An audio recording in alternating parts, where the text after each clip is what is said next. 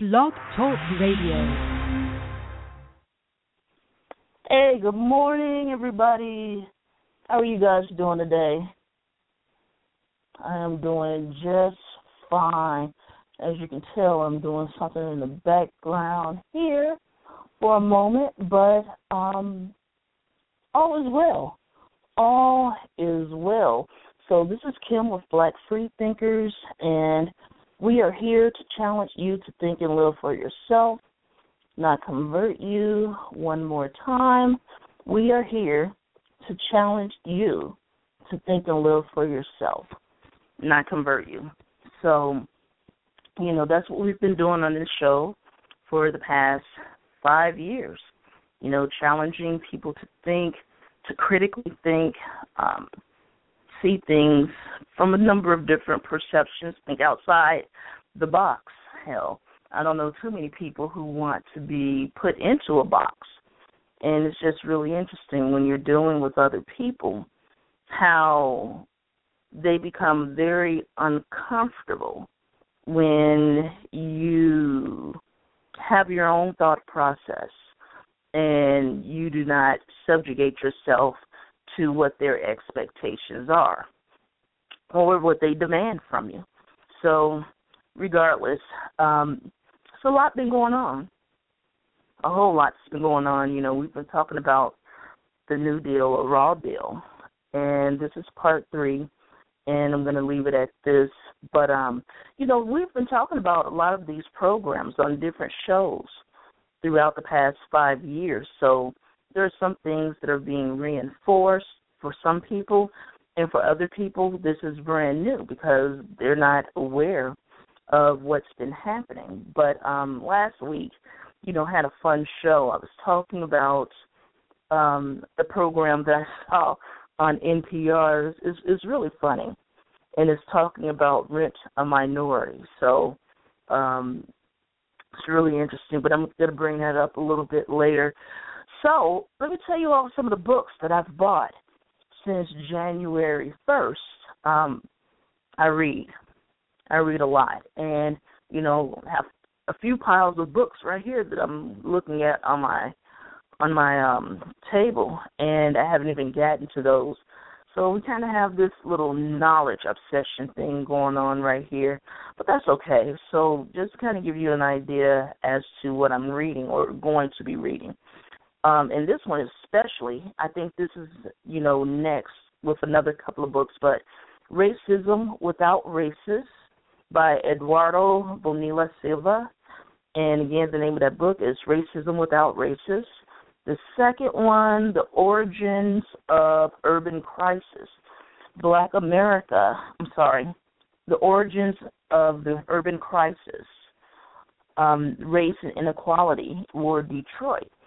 So even though it's specifically talking about Detroit here, this same crisis is happening across this country in major cities, you know, so urban areas which basically are a population of 100,000 or more. And we've talked about how, you know, during Jim Crow, and especially during the New Deal, how they were supposed to be tearing down the walls of segregation with the New Deal, but instead it solidified the wall. it, it it built a bigger wall and it separated us even more. So that's why you know um, when we're talking about these different things, this is why you know I'll bring it back up so that you guys can get a better understanding. If you know anyone that's an urban planner, go do some research, find out. You know everything that we're telling you about these things is true. Look up, you know, FHA, Federal Housing Authority, and racism. FHA, the New Deal. Also look up white suburbia, or you know, and and see how these white enclaves were built, you know, and how they surround the inner cities. And I've talked about the partitions that you see on the highway and why those are there is to cover up the poverty. So um, just check that out. Thomas Sugrue wrote this book, and let's see here. This is the one that I really, really want to read The Racial Contract, Charles W. Mills. Again, The Racial Contract, Charles W. Mills. Now, that right there, this is something that I've been talking about um, since we started the show, and especially when I am, you know, specifically talking about the Tea Party and the Libertarians and what's happening there. You know, they want a new social contract. Okay, so you know the media will call this social contract, but it really is a racial contract. And that is why we're seeing some of the issues that we're having out here because they're demanding this. And you have to learn how to read in between the lines. It's extremely important that you all understand that. Um, I was trying to remember. Oh yeah, oh yeah, yeah, yeah, yeah. So basically, you know, with that, with social contract, you know, one thing, and yeah, I get on the cases of progressive liberals and I talk about their racism, their latent racism. And yeah, I know quite a few of you all don't appreciate it. Oh well, you know, you, you'll be all right and put you on somebody's prayer list. But um basically, with the social contract, the racial contract, um, you know, remember that there is a hierarchy to whiteness. Let's start with that. So you know you have these different racial groups, and the only reason, it is a social construct, and the only reason it has value is because people assign it value. We didn't do this, and you have a lot of white people who feel that it's going to take black people to tear down racism, and that's not true. You know, white people are going to have to deal with the systemic and institutionalized racism in this country. You created it. So now you have to deconstruct it and destroy it. You know, but again, with this country and the way that all of this is set up, it's never going to destroy itself. But anyway, going back to the progressive, you know, liberal whites, you know, is is really interesting because I've had this happen to me on a number of occasions. They want to come in and argue that it's class, that the issue is class, and not race. And what I keep trying to convey to them is within the white community, it may be because of class, because of the you know the whiteness hierarchy there. But when it comes to people of color and our issues, it is about race. And the thing is, is that most white people don't have to think about race. Do not have to think about you know, um, injustice, you know, racial injustice. You know, they don't have to think about the wealth inequality gap to a certain degree. But with us, you know, we've been put behind the eight ball so many times, and so I just, you know, it it, it it's just it it boggles me because they like to argue that point. It's not about race; it's about class. Well, within the white, you know, then circle there, yeah, it is about class because there's that hierarchy there. And we've talked about it. The white Anglo Saxon Protestants are on top. And at the bottom, those are generally, you know, um, Irish people and, and Italians, especially from the southern region of Italy. So it's just the whole thing. Um, James Baldwin was correct when he said that white people are caught up in a history that they don't know or understand and that is absolutely correct. But um, you know, I may address a little bit later about progressive white liberals and their latent racism and you know their false dichotomy of trying to convince us that it's about class. But you know, you have to learn there is a line of demarcation there. And it's just it's really important that, you know, progressive whites go out and learn about these things. You know, there's a history behind all of this. So anyway, the name of this book again is The Racial Contract by Charles Mills. Haven't cracked it open yet, but I am looking forward to that. A new author that someone, you know, told me about and I'm really looking forward to reading, you know, this woman's book. And the name of the book is On Being Human as Praxis. Again, On Being Human as Praxis and this is Sylvia Wynter. Never read any of her writing. So, you know, probably later on today or later on this week, I'll go and look some of this information up about her and um, share it on my wall. But if I don't get a chance to do that, please go out yourselves and look her up. You know, um, you know, I, it looks like a very interesting book. So I'm looking forward to that. You all know I love Ira Katznelson and and um his books. So Fear itself is talking about the New Deal and the origins of our time, and it goes into this, you know, the racism. And again, you know, when I'm talking about a lot of these issues, it's not only applicable to the black community. These issues are definitely applicable to the Latino, Chicano, Mexican communities there, um, the Asian communities, and especially the indigenous communities, the Native Americans. So, you know, again, when we talk about these things, you can apply it to a number of different groups. In some cases, even poor whites, you know, and again, just do some research. This next one, the cultural matrix, understanding black youth, and this is by Orlando Patterson and Ethan. I can't even read that. So Ethan, I think that's Fung or Fong. Sorry about that if I probably get it all wrong, but I can see Orlando Patterson. I don't have my glasses on right now. But the cultural matrix understanding black youth think it's extremely important that we read that book. I had a lot of fun with the Black Youth Project. Those children, no joke, I love them. So, um, guys, you know, I'm trying to learn and trying to understand a little bit better, but not only because of those particular young people, but you know, I have great nieces and nephews that um trying to understand a little bit better. So, you know, Kimmy's babies. So here, River of Dark Dreams. Again, the title of this book is River of Dark Dreams: Slavery and Empire in the Cotton Kingdom by Walter Johnson. And when I read this, I'm going to read it in conjunction with the half that let's see here, it's here somewhere. The half that hasn't been told. Let me change let's see here. I want to see all items. All right, so I can make sure I get the name of this because we all know I have way, way, way too many books here. All right, so with that particular book, I'm going to read it alongside How Capitalism Underdeveloped Black America, Manning Marable, and let's see here. Where's this other book? Uh, I hate when I do this, but there's so many books it pushes the books that I have bought, you know, back a little bit. But I believe the name of the book is The Half That's been That's Never Been Told. It's in here, guys. My apology. Now I can't find it, but I have it somewhere. I'm looking on my Kindle.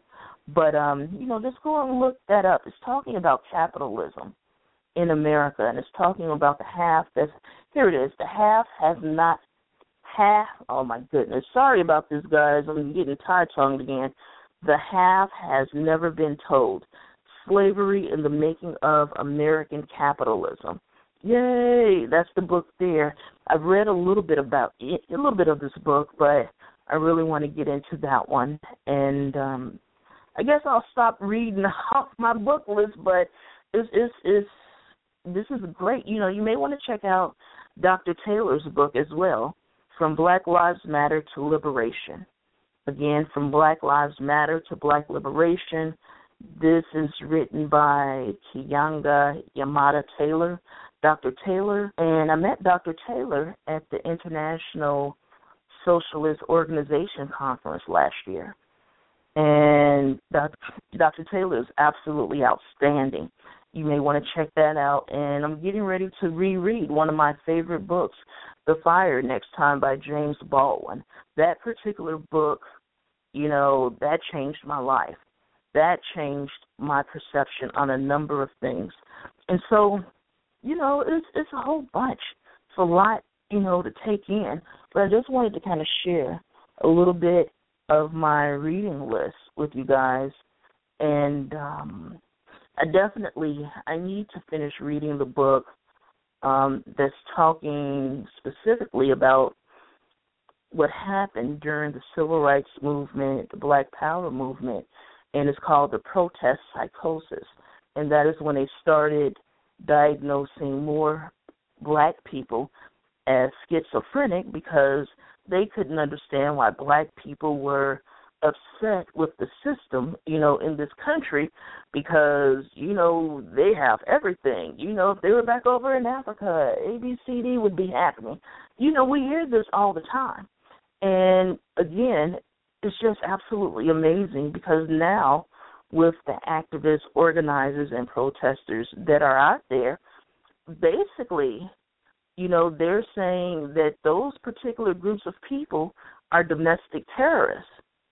But you have, you know, a white man that goes into a black church and kills everyone in sight, but he's not deemed terrorist.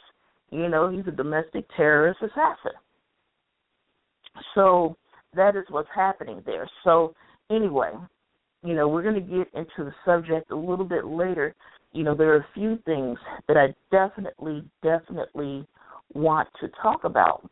And so if you haven't heard about it, they had a Klan rally in Anaheim, California. Isn't that where Disney is? Anyway, the Klan had a rally or a parade or something that they were doing up there, and it turned violent. And so they ended up fighting with some of the protesters that were out there. And as we all know, nothing is going to come from it. They're going to get a slap on the wrist and move on. But, you know, even beyond that, we've been talking about this water crisis. You know, people are specifically focused on Flint.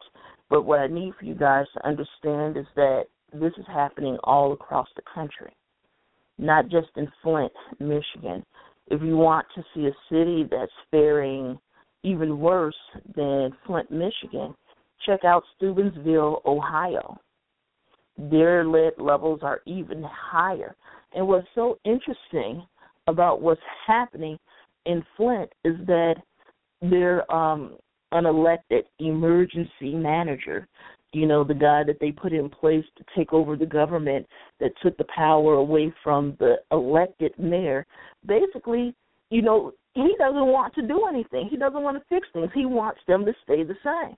He doesn't want to switch them back over to Detroit Water. And you know what? That's what's interesting. His name is Jerry Ambrose. Guys, go out and tweet at him a little bit. You know, I think that's what I'm going to do.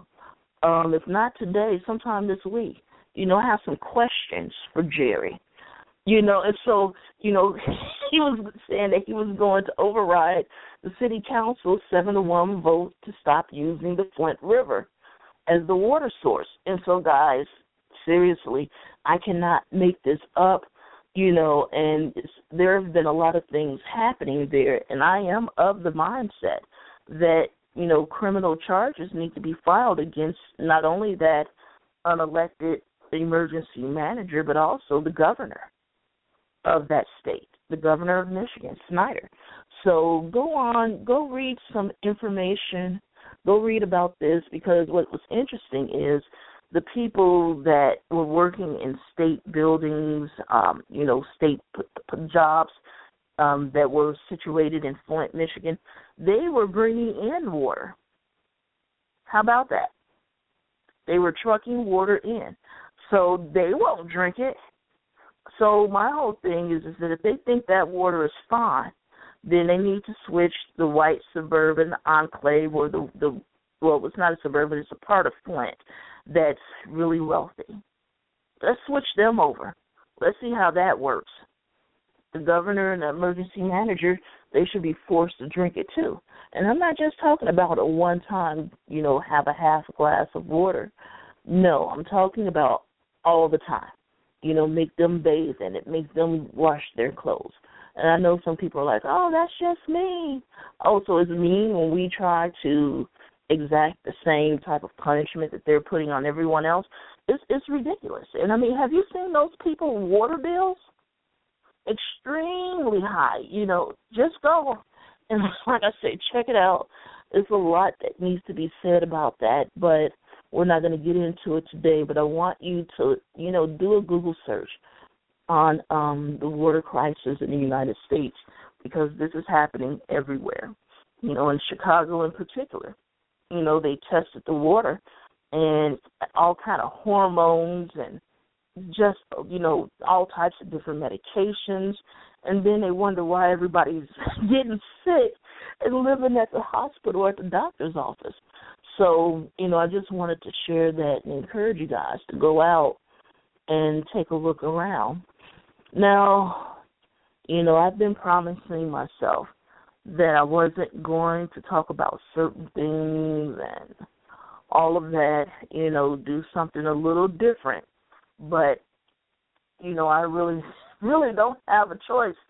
Um, Bill Maher, he basically called the you know Black Lives Matter activists. He called them you know fucking idiots. Seriously, look it up. Look it and you know this isn't anything new. You know, um, this was. I'm just sitting here. You know, he's had an issue with the activists and organizers and the protesters pretty much for you know from the beginning and so um he's really upset because you know some of these activists are challenging you know Hillary Clinton but it's not just Hillary that they're challenging they're challenging you know um Bernie you know Donald and and, and all the other candidates so it's not as though they're just specifically targeting one particular candidate, but um he, you know, calls them, you know, fucking idiots. And it's so interesting because you know, for those of you who are not familiar with him, he loves black women. And he dates black women. And I am willing to bet that um you know is I'm looking at this language and to me some of this language is coded. And you know, we've been talking about trigger words, coded words, coded, you know, meanings to different things. Um when you hear someone say um entitlements or welfare queens, you know, most people automatically start thinking black people because if you go back and you look at how Ronald Reagan and you know subsequent Republicans and even one the ones preceding him, um, preceding Ronald Reagan, you know they like to point to black people as being welfare queens and and a number of other things, you know, about us being lazy. And it's just interesting. Ever since we decided to not work for free, we've been lazy. So um, it, it's just it's, it's wild. And you know, Michelle Alexander just came right on out and called Hillary out when she did that speech, and she was calling you know black children super predators and how we had to bring them to heel. And that was what was interesting about the latest protesters that protested Hillary is, you know, they had made a little sign you know, and they were talking about, you know, her saying, you know, bring these children to heel. And so, um, go back. There's a reason why these people are protesting, and there's a reason why we're bringing all of this to the forefront and calling them out on it and making them more accountable. So, go back, read, understand. Um, huh, yeah, is in you know Bill Maher said, are you sure there aren't more racist people like pro-slavery Trump supporters who you should be going after? You know, I'm just um guys, you know, these are deflections. I need for you guys to understand when you hear things like that, it's a deflection. When you have people coming to you when you're making comments or you post an article talking about the atrocities that are happening to black, red, yellow, and white bodies in this country from state violence. you'll, you know sometimes because I've gotten it before. I've you know I just started really using my block list in the past few years, but I would be called um you know what a, a they'll claim that I'm trying to start some type of race war or you know call me you know say that i'm putting out hate. And it's so interesting because you know we've had some of these people inbox others about what I posted on my wall. And, you know, just in case you all didn't know, I have a mother and a father. You know, who would have thought that?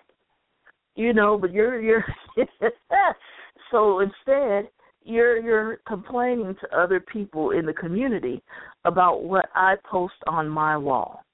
And especially, you know, when I posted an article and it was talking about the anti lynching movement and you know, Ida B. Wells and comparing it to what is happening now with black and brown bodies being shot in the middle of the street like dogs, you know, and basically, you know, the way that many of us are seeing this is that it is a new lynching campaign. Instead of using a rope, they're using bullets. And my posting that in a few places upset some white people. And I was accused of, you know, um, upsetting and and inciting people who have already been marginalized. And, and and that's what's interesting because with some of these people, and again, these are progressive liberal whites.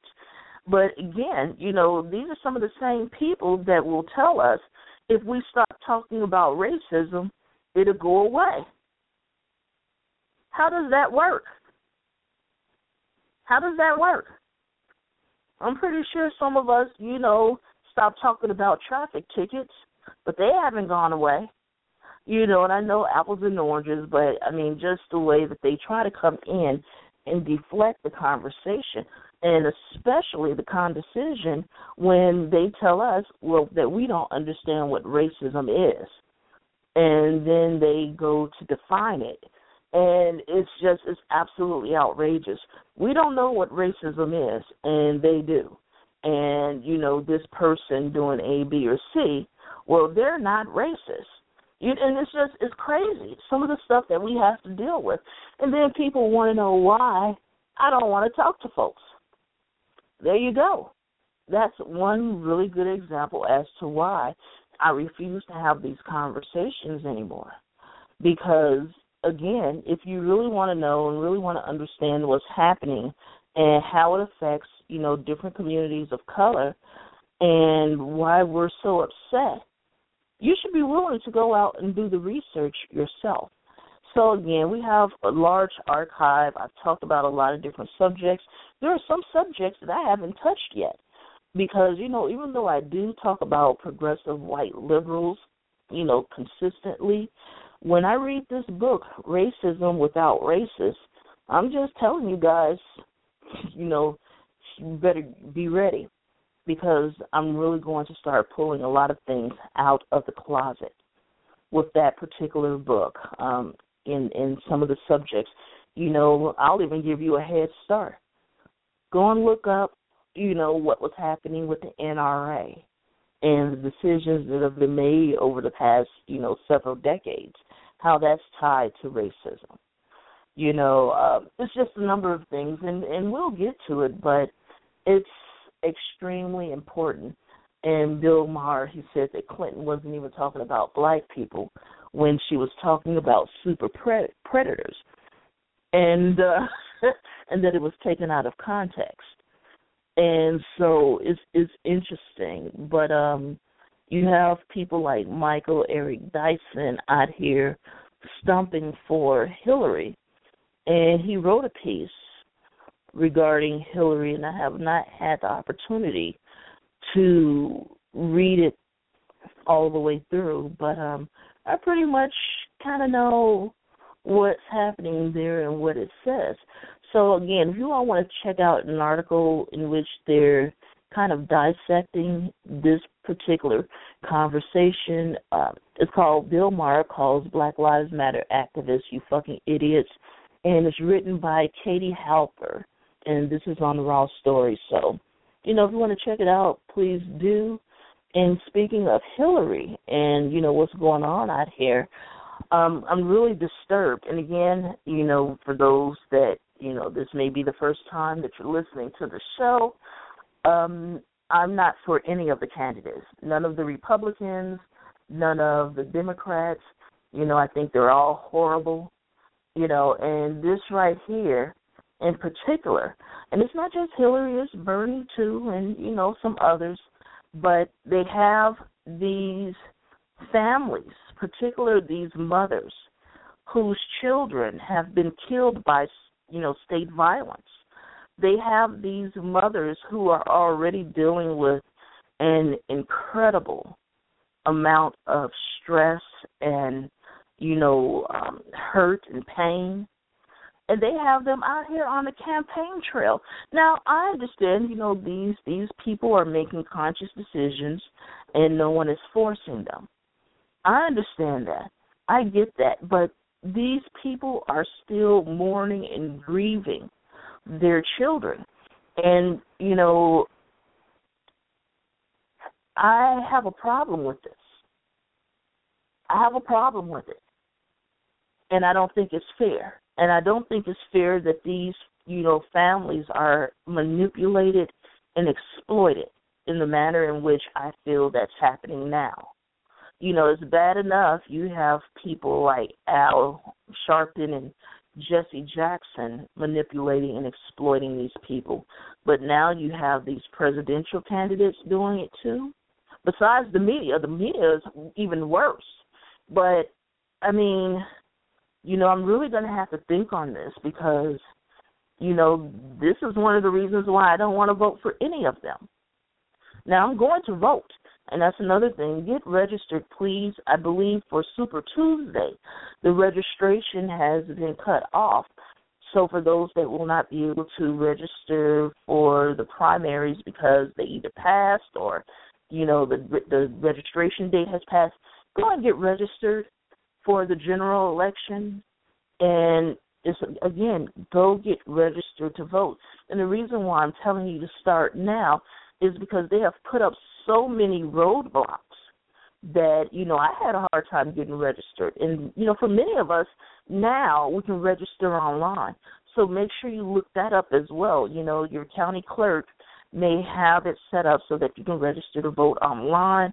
You have a Department of Motor Vehicles. Um, if you need a resource, you can go to rockthevote.org. Um, a number of things, but yeah, please go get registered to vote because I'm sitting here and I'm watching these candidates, and you know, at first some of this was funny, and then it stopped being funny, and it stopped being funny a long time ago.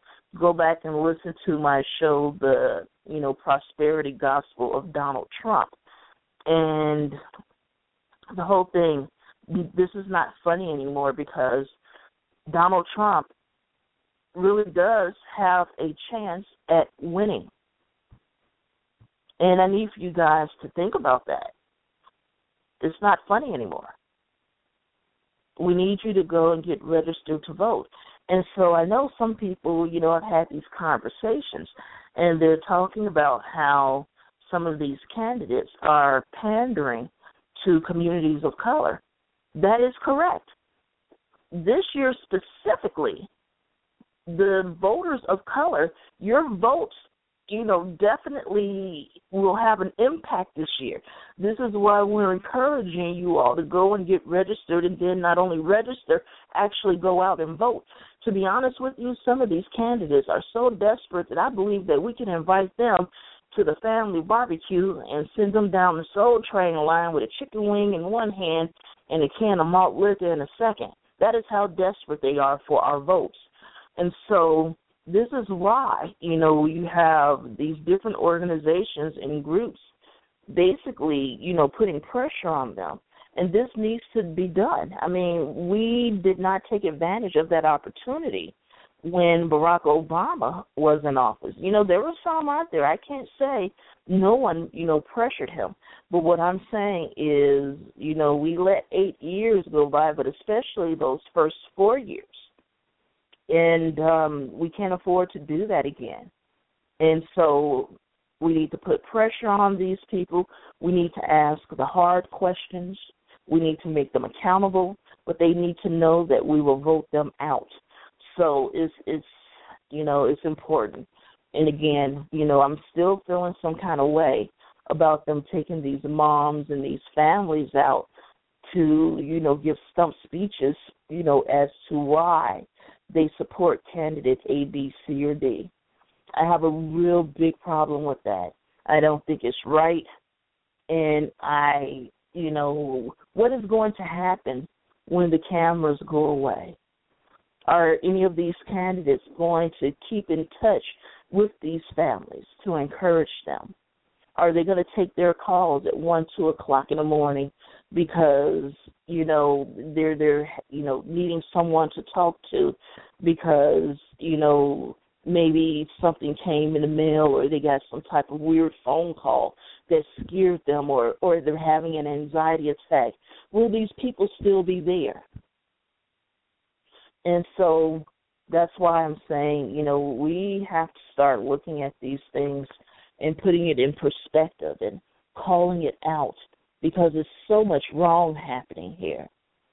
So many problems. And so again I'm just I'm upset about a number of things that's happening with these particular candidates and how these um you know these women in particular these moms you know are being paraded out there you know for the TV camera and um you know all right so when you have public figures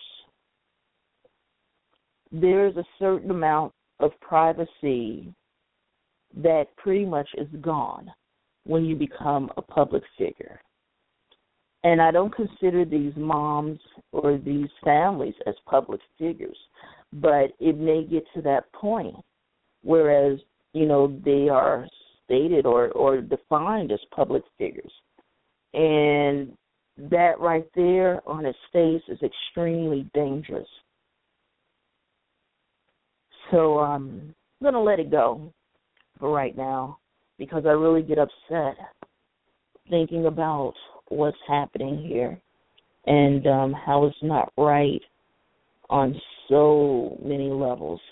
But anyway, um, we're going to move on, try to find something a little lighter to talk about.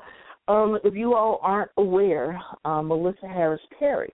Now, I've been watching her show since she started it, as a matter of fact, you know, I've been watching Melissa, you know, ever since her and a friend of hers had a blog way back when, and that was when her last name was Lacewell, so Melissa Harris Harris Lacewell.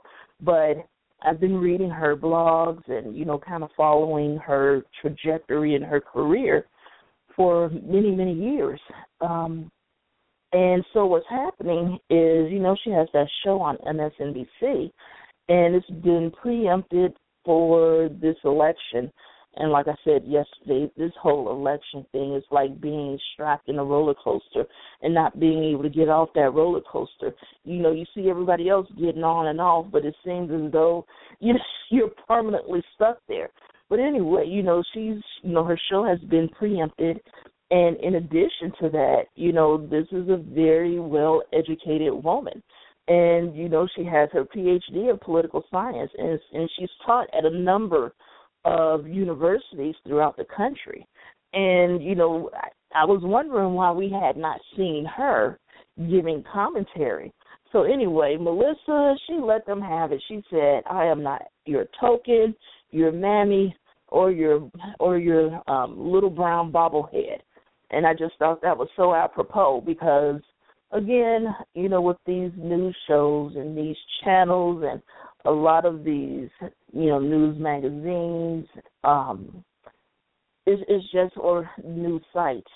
Basically, you know, it, it's about money, and it's about appealing to certain demographics. But when when you know Melissa Harris Perry, when Dr. Perry, you know, made her demands, I guess they're negotiating it. I'm not sure what's happening there, but she's correct when she says she doesn't, you know, want them to see her as a token, a mammy, or a bobblehead. And what's so unfortunate about that is you got plenty of people out here that are willing to be that token, willing to be top mammy, and willing to be, you know, bobbleheads for the powers that be. and it's unfortunate. And you know what I find interesting about it is, again, last week I posted that NPR piece about you know rent a minority, and you know one of the bylines is our ethics is your ethics. So go listen to that, and and this is nothing new, and this is a very real problem. You know, you have people and, and organizations and et cetera, et cetera, that are renting talking heads, if you will. Well, if we bring one black in, or if we bring one Latino in, and you know maybe have one woman, if she's a black woman, that's even better. You know, it, it, it happens. It happens, and they feel as though their quota has been filled. So, I mean, you know, there are some people who feel that I'm a tad bit harsh. It's not that I'm harsh; it's that I'm being honest see, and that's the thing. You know, I've had conversations with people, and they basically said it's not that we're questioning the veracity or the truthfulness of your words. They just don't like my tone, or they don't like the way that I said it. I guess I was supposed to be more nuanced. No, sometimes I don't want to be that. And you'll get a whole line of expletives out of my mouth. And I don't apologize for it. So anyway, um, guys, you know, um, encourage Dr. Perry, encourage her because I know that this is, you know, this is very hurtful and it's confusing and, you know, just, you know, it's undermining. You know, they spent all that time creating that show, creating that brand, building a following, building an audience and then for you know for them to just kind of push her to the side, push her to the back burner, it's not fair. It's not fair, and especially when you don't see many faces of color on the news to begin with. And what's so interesting is um, you have Yvette Carnell and um, Pascal Robert and you know a number of other people out there that have basically, you know, predicted. And you know, and this is you know something that was expected that with the closing of, you know, Barack Obama's, you know, presidency that, you know, all the minorities or particular black people that they've hired and that they've elevated to basically translate, you know, our black talk that as, you know, his you know, his presidency is closing, they're pushing a lot of people away. You know, so a lot of these, you know, uh, political pundits, a lot of these correspondents that we've gotten used to over the past eight years, if you notice, you're seeing them less and less, and there are fewer of them. So, again, like I tell you guys, you need to pay attention to what's happening out here. And this is why we need our own media. This is why. And so, you know, have some, you know, commentary about that, but you know, I'm just not ready to talk about it right now, especially when I know that there are people out there that take my ideas and run with them. Yeah, I see. But um it's it's really interesting. But, you know, um if you go over to the Very Smart Brothas blog, they're talking about Dr. Perry and talking about why we should care about the way that she's being treated. And again, this is something that is happening very publicly. And in a lot of cases, this is how, you know, um, some of these situations need to play out. You know, we need to play some of these out publicly. So, um, again, go check it out.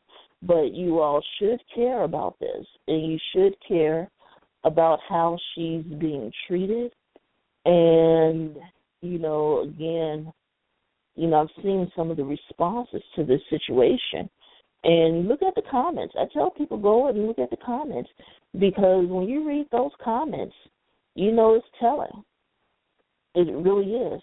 So anyway, there's a bunch more stuff that I actually wanted to talk about, but I'm not sure if um sometimes I don't talk about certain things because I feel that the general public isn't really ready to address or broach particular issues. But um yeah, go and do some research on your own you know, I definitely want you guys to go and read up about that race versus class. You know, and um it is is it's it's horrible. You know, and it's just this country has failed on that particular subject. And what's interesting is, you know, you have a lot of liberals out here, and especially even with, you know, what's been going on, especially in the past two, three years, with these grassroots organizations being more visible, getting more um, attention from the media and you'll hear you know quite a few of progressive liberals saying well it's not time yet. This is not the right time. You all should wait.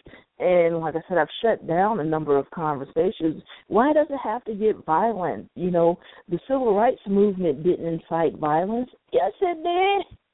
Did you not see all those dogs attacking black people did you not see, you know, white people carrying black bodies and hanging them from trees? And then I just find the whole thing, you know, unreal. And we talked a little bit about the Beyonce situation last week.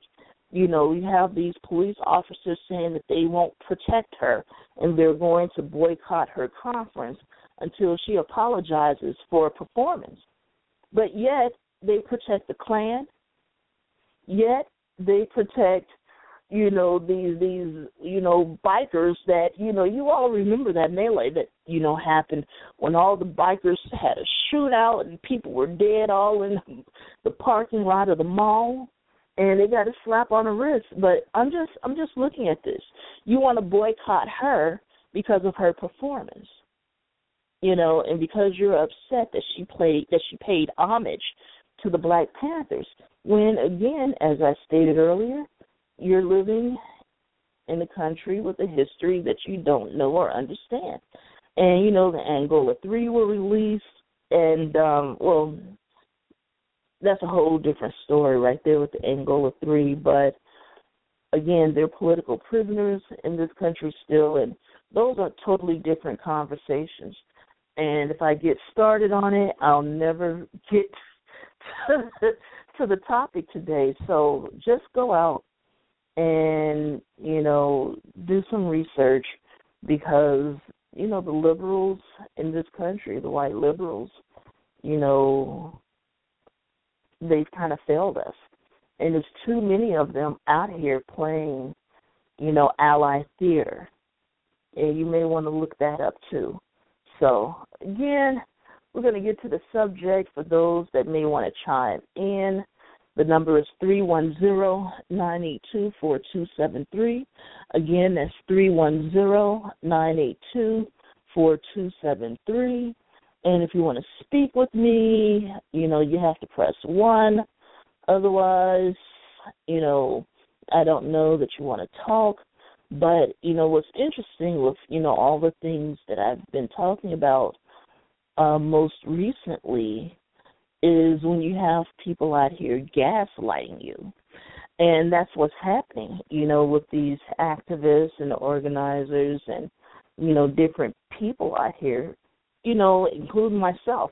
You have folks, you know, gaslighting you. And it does. It causes you to step back and question your own sanity. It's like, you know, and uh, I can give you so so many examples, but um, it happens quite often.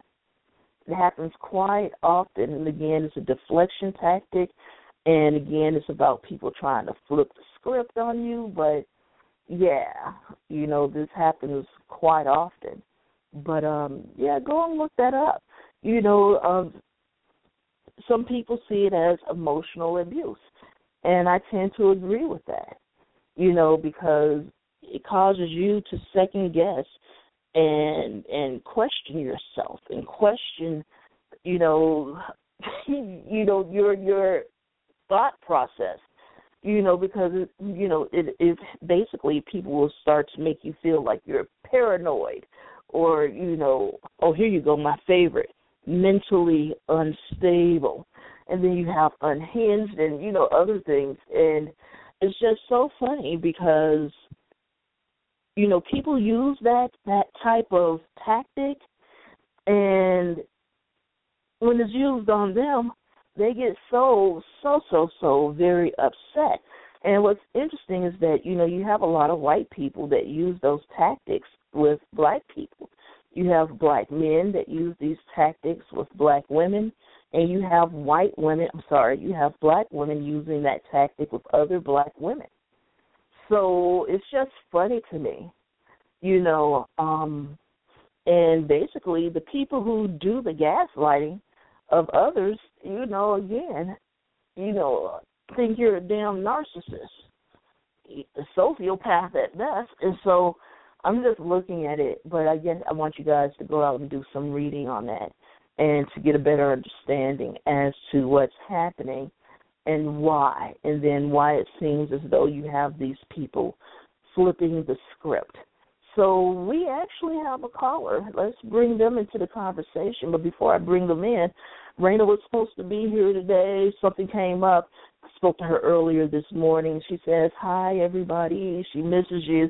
So she will be back soon. So for those of you who are not aware, Raina is working on her PhD right now, so she doesn't have as much time as she used to have, but the love is still there. Reach out, say hi. So let's bring the caller into the conversation here. Hello, may I have your name? Let's see here. So I enjoy Hello, having can you, the call. can you hear me? I, I can hear you now. So yes, please, uh, may I have your name? Yeah, this is Jacob from Brooklyn. Hey, Jacob from Brooklyn. How are you? I'm doing fine, thank you. I love your topic, by the way. I love talking about something that's very, like, really, it's impacting the whole world because my firm belief is I feel like racism itself is practiced throughout the whole world. And one of the things people fail to realize is um, every country on the face of this earth practices a form of racism, but it's not really called racism. It's called colorism, to be exact. Yes. Because I mean, believe Yes. believe it or not, India, which is part, you know, which is you know Asian, you know, it's like in the other global part of the world. Of course, you know, it's the other aspect of um, Mhm. most, you know, like next to China, so to speak. Right. Um, Right. a lot of people don't realize India is the most racist country in the world. Most people don't know that. Yeah, they have the And, caste um, system. They have the caste yeah. system there. Yes. Exactly. So my point in saying that is um a lot of black people when I bring up racism, they they get tired of it. They're like, Why do we have to keep talking about that? Like what's the point? Like and what they fail to realize is if you don't like cuz racism is unjust. If you're not trying to fight for justice, then don't complain about anything then. Anything bad that happens Right. in the world, then just accept it because racism is a system based on a system that's un- completely unjust. Just because somebody's a shade darker than you, you're going to treat them horribly. Prime example: look what happened in Flint, Michigan. Flint, Michigan Right. is one of the like. If you look at what happened in Flint, Michigan, this was purposely done. Why? Because Exactly. these were predominantly people of color. You would not find that in a predominantly white area where they're going to literally poison the people. Because this is what happened. They literally poisoned the people. They knew what they were doing. You can't tell me with all this Exactly. technology, with all this advanced research, and all these mechanisms in place to stop something horrific like this from happening that it was an accident. I don't know. I'm not going to accept that because there's been act. Basically, what you're saying me for 300 years, accidents been happening because that's what happened. This is nothing new under the sun. Right?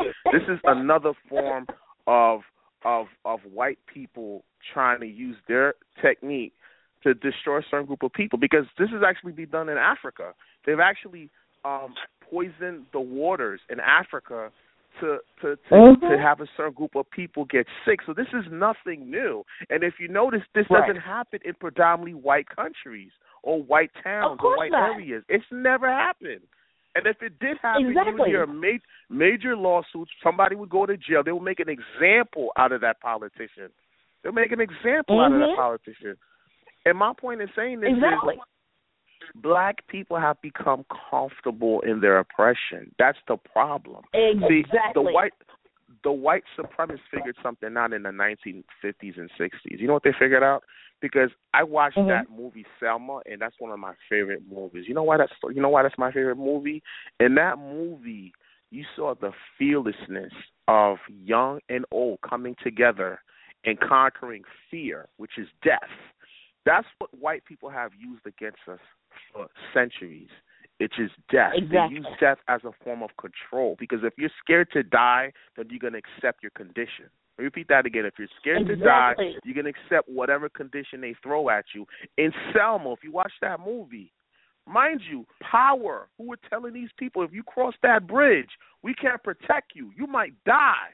These people still Exactly. we don't care if we die. We rather die right. than live under this oppression. We rather die Yes. than live our life with no dignity. You hear this? They rather die than That's live right. their life with no dignity. And that's why I love Selma so much because it showed the fearlessness, the the level of of not being scared. Because once you're scared, people control you. And you saw people as young as seven, eight years old. People were eighty years old, all coming together under one one alliance. And this alliance basically is we're gonna die for what we believe in. This is something worth dying for. And that's what That's white right. supremacy saw. White supremacy said, Oh my God, these Negroes have come together and united, and they no longer fear the greatest machine that we've created on the face of this earth, which is the fear of death. They no longer fear death. So How can we control these people? And you know what white supremacy Exactly. said? We have to figure a way to Mhm. make them comfortable so they don't want to die. We have to figure out how we're going to do this. And what they did in the 70s and 80s, they started implementing all these beautiful programs. Because on the surface, it seems like, ooh, white daddy likes me. White daddy cares about me. Think about it. What is Section 8? Section 8 is a form Right. of keeping you comfortable. Food stamps, um, Uh, Medicaid, all these programs are there to keep you comfortable in your oppression. And that's what it is. Because I have friends right now, and I'm being honest with you, they are mm-hmm. 25 years old with four kids, and the government literally pays everything for them. They don't have to even, they don't have to bust their ass. They don't. That I had this one lady tell me, "Why should I bust my ass? The benefits I'm getting adds to about a hundred thousand dollars a year or more." And when she showed me the math on it, I was shocked. I was like, "Oh my God, you really are getting a hundred thousand dollars worth of benefits." She showed me because she lives in a four bedroom apartment, which the government pays ninety percent. She only has to come up with like I think a hundred, a hundred fifty dollars a month for a four bedroom apartment. And when we went online and did research for this four bedroom apartment, which was not under Section Eight, it would have cost almost four thousand dollars. She was just paying a hundred fifty dollars. The government paid the vast majority of her bills for her. On top of that, she got food stamps. Her food stamps came with her four kids and herself. Her food stamp came to almost like two thousand and something every month. And then on top of that, she had vouchers for her kids. She has three kids out in daycare. Each voucher is worth fifteen hundred dollars. You see what I'm trying to do here? I'm doing the math, and you see how in her mind she was like, "Wow, I have to make a hundred thousand dollars of salary to get this certain lifestyle, but yet the government will give it to me for free." This is what the and you know why the government's doing that? Because the government saw something in us. The government says if these people, if we get them angry enough and they become uncomfortable, we're gonna we're gonna we're gonna wake up a monster. And this monster, which is called the black community, could unravel our whole system of white supremacy. Because let me tell you something, what white people figured out. White people know if there's one movement in one country, this movement could cause a global effect.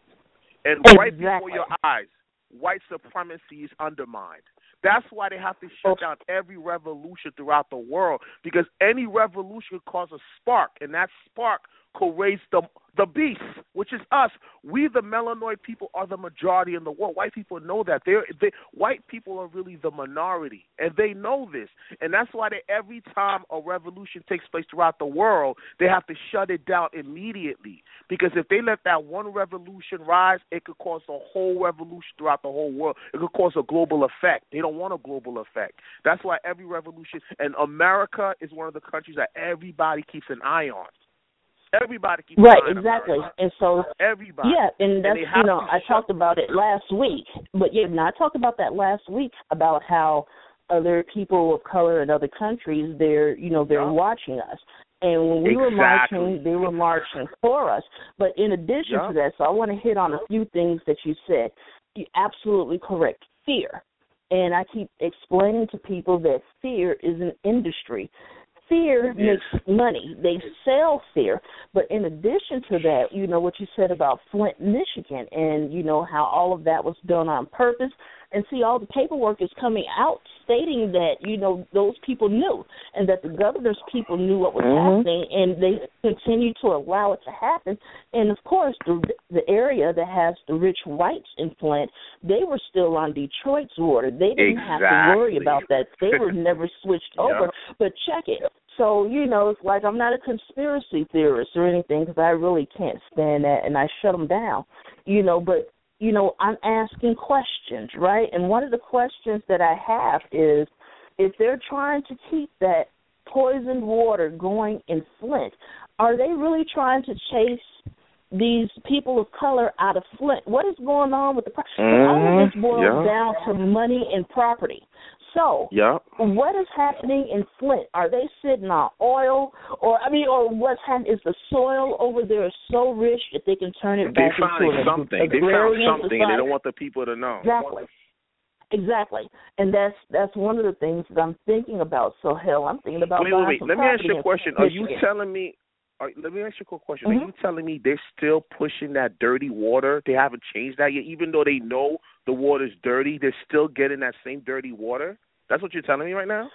They haven't changed it. Um, they're supposed to be changing it over, but see, this is the problem.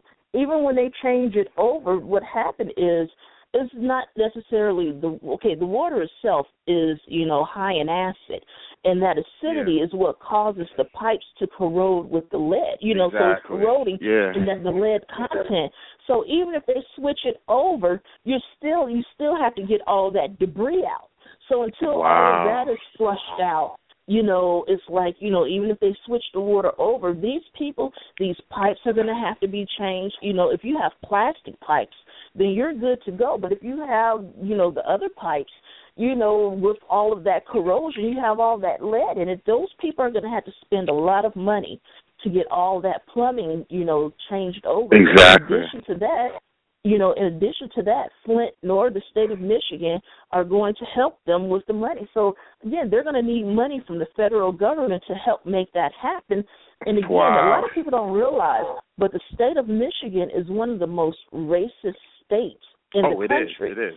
It is. It is. Yeah, yeah, you know, it's one of the most racist states in this country, and so again, we have to kind of put things in perspective and, to understand And you know what? what's going on. You know what, my Mm-hmm. sister? You know what, my sister? This is the problem I have with my black people.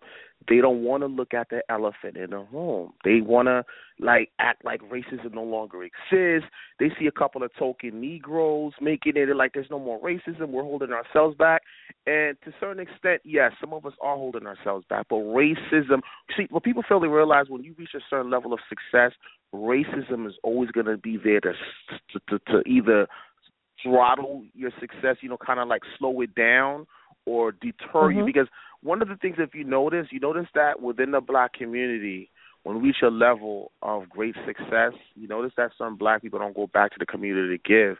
And from what I was researching, I found out a lot of black people who show interest in their people, the the so-called dominant society tries to deter them from doing that because have to understand a lot of these dominant, a lot of these so-called wealthy, affluent black people, they have a lot of um partnership with corporate companies. You know what I'm saying to you? And a lot of times, Mhm. what what black people are facing, a lot of it is how can I say it's political, and they don't want to go there because if Right. you look at Muhammad Ali, one of the things I loved about Muhammad Ali, he didn't care what white people thought about it. He didn't care if he lost some of his deals because I watched some old videos of Muhammad Ali. He would tell you like it is. He would tell you straight up, you white people don't like me and I don't like you too. You know what I'm saying to you? You know what I'm saying? Like I love my people and I'm all about fighting for my people. And Muhammad Ali Right, and one was of the- a star back then. Oh, yeah. He didn't care. He didn't care about the repercussions of certain companies or certain, you know, other businesses not Mhm. wanting to associate with him because he was so pro black. He didn't care. He knew what he was doing was the Right. right thing. These Negroes today, these wealthy Negroes today, oh my God, it's like the money literally controls them. They let the money control them completely. They're just like, you know, we're not going to talk about our people. We're not going to talk about the struggles of our people. We're not going to talk the the blatant racism we see. We're not going to talk about none of that. We're just going to keep it quiet and just keep doing what we have to do. And it's just shocking how in the 50s and now the black mindset is more fearful now. It's like the fear tactic is incredible. Like you said, the the fear itself is a machine, and it's just gone stronger right. throughout the decades because black people are scared now. Like it, like like right now, I don't see any black leadership right now. I really don't see any black leadership. And if we did have a strong black leadership, I think some black people say, you know what, I don't want to be too powerful, too pro-black, because look what happens to the people who are too pro-black. They die. They're assassinated. You know, I could name a couple of exactly. names like Malcolm X, Martin Luther King. You know, I could go on and on. So they get scared. And the thing, like I said before, and I know I keep saying it, is we got to stop being scared to die. This is the problem. Exactly. The fact that we're scared exactly. to die, we're not going to be able to live. We're not going to live if mm-hmm. we're scared to die. See what I'm saying to you? Even the Constitution. Oh, I understand perfectly what you're saying. And I mean, what you're saying, you know, I get it. I get it. And see, that's one of the things when they start killing off black leaders, this is done to serve as an example to those of you who may be thinking about you know, being a leader in the black community. And you know what was interesting is is that, and we're going to get into the topic because I'm going to tie it in. But basically, you know, you have people like Al Sharpton and Jesse Jackson, especially when all of that drama jumped off in Ferguson. It was more than drama; it was a bunch of oh bullshit oh about what oh, was happening down there and Jesse Jackson and Al Sharpton went down there and told those people to go home and pray about it. But you know, but then in the next breath, they were asking for a donation, and the people blew them away. And I went, I, I went off on Twitter, and uh, you know, it was just you know the most you know horrific thing ever. And even when you know the people were protesting up in Baltimore, you had Jamal Bryant and Iyanla Vanzant going up there telling them to go home. And see, and this is the thing, you know, you when they had that quote unquote march on Washington, and Al Sharpton called himself leading that, and you know, lied to the Ferguson activists. You know, that turned into a big thing, but you know what's happening with the black elite and especially the black political elite is they're trying to position themselves in front of you know this movement and they're trying to get control because again a lot of them have been bought off. You know the thing is people don't understand with al sharpton and jesse jackson when they start protesting these companies these companies are not paying because they feel that they've wronged black people. They're paying al and jesse to go away. And if you're yeah. you know you want to question things follow the money Jesse Jackson's exactly. sons own one of the largest liquor distribution companies in Chicago, in Illinois. Wow, I didn't know that. that. They own the, yeah, follow, go look it up. You know, follow the money. Jesse Jackson Jr. had a Pepsi um distribution, or, or I think he had one of the um one of the warehouses and you know where they make and manufacture a lot of that and so just go back and look these people wow. pay them to go away and so between Jesse Jackson and Al Sharpton, you know, their net worths are between ten and twenty five million dollars. So we already have a disconnect there. But it's interesting, you know, and this is why I tell people you need to keep your eyes open. And that's one of the reasons why with the Black Lives Matter movement and some of the other ones, why they call it a leader full movement. So that everyone is a leader. But, you know, they want you know, the powers that be, you know, the white establishment. Sister, they want sister, one of yes, dear. Mm-hmm. You know, another thing that I really need you to have a topic on, and I think it's up epidemic in the black community, and nobody's addressing this. I let me give you an example. My cousin, right?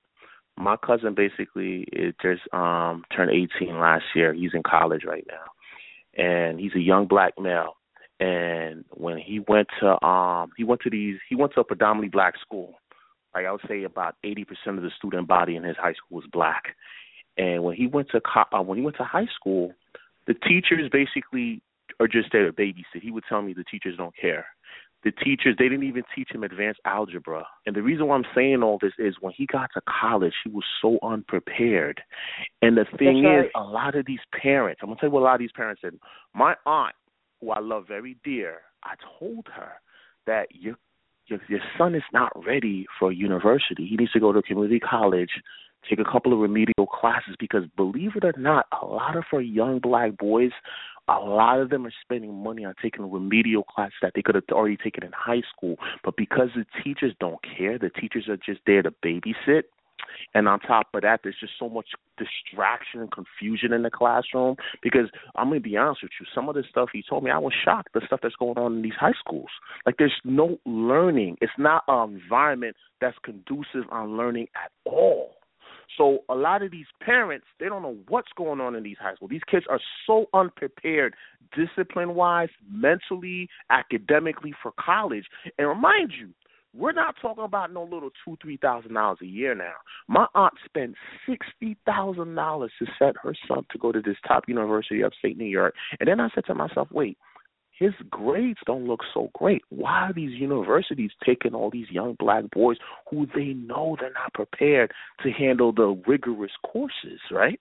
Then I did major. Then I did a research, and I'm finding out a lot of these universities right now, not the top ten universities, the top tier colleges. We're talking about regular universities that's not even in the top 100, top 50 a lot of the mm-hmm. universities have inflated their grades and have lowered the bar for entrance exams. The reason why is because, of course, you know, the more students they could get in, the more money, the more revenue. Colleges today have become businesses, and the students have become customers. And the reason why I'm so adamant, and I want the black community to be aware of this, they're setting these kids up for failure.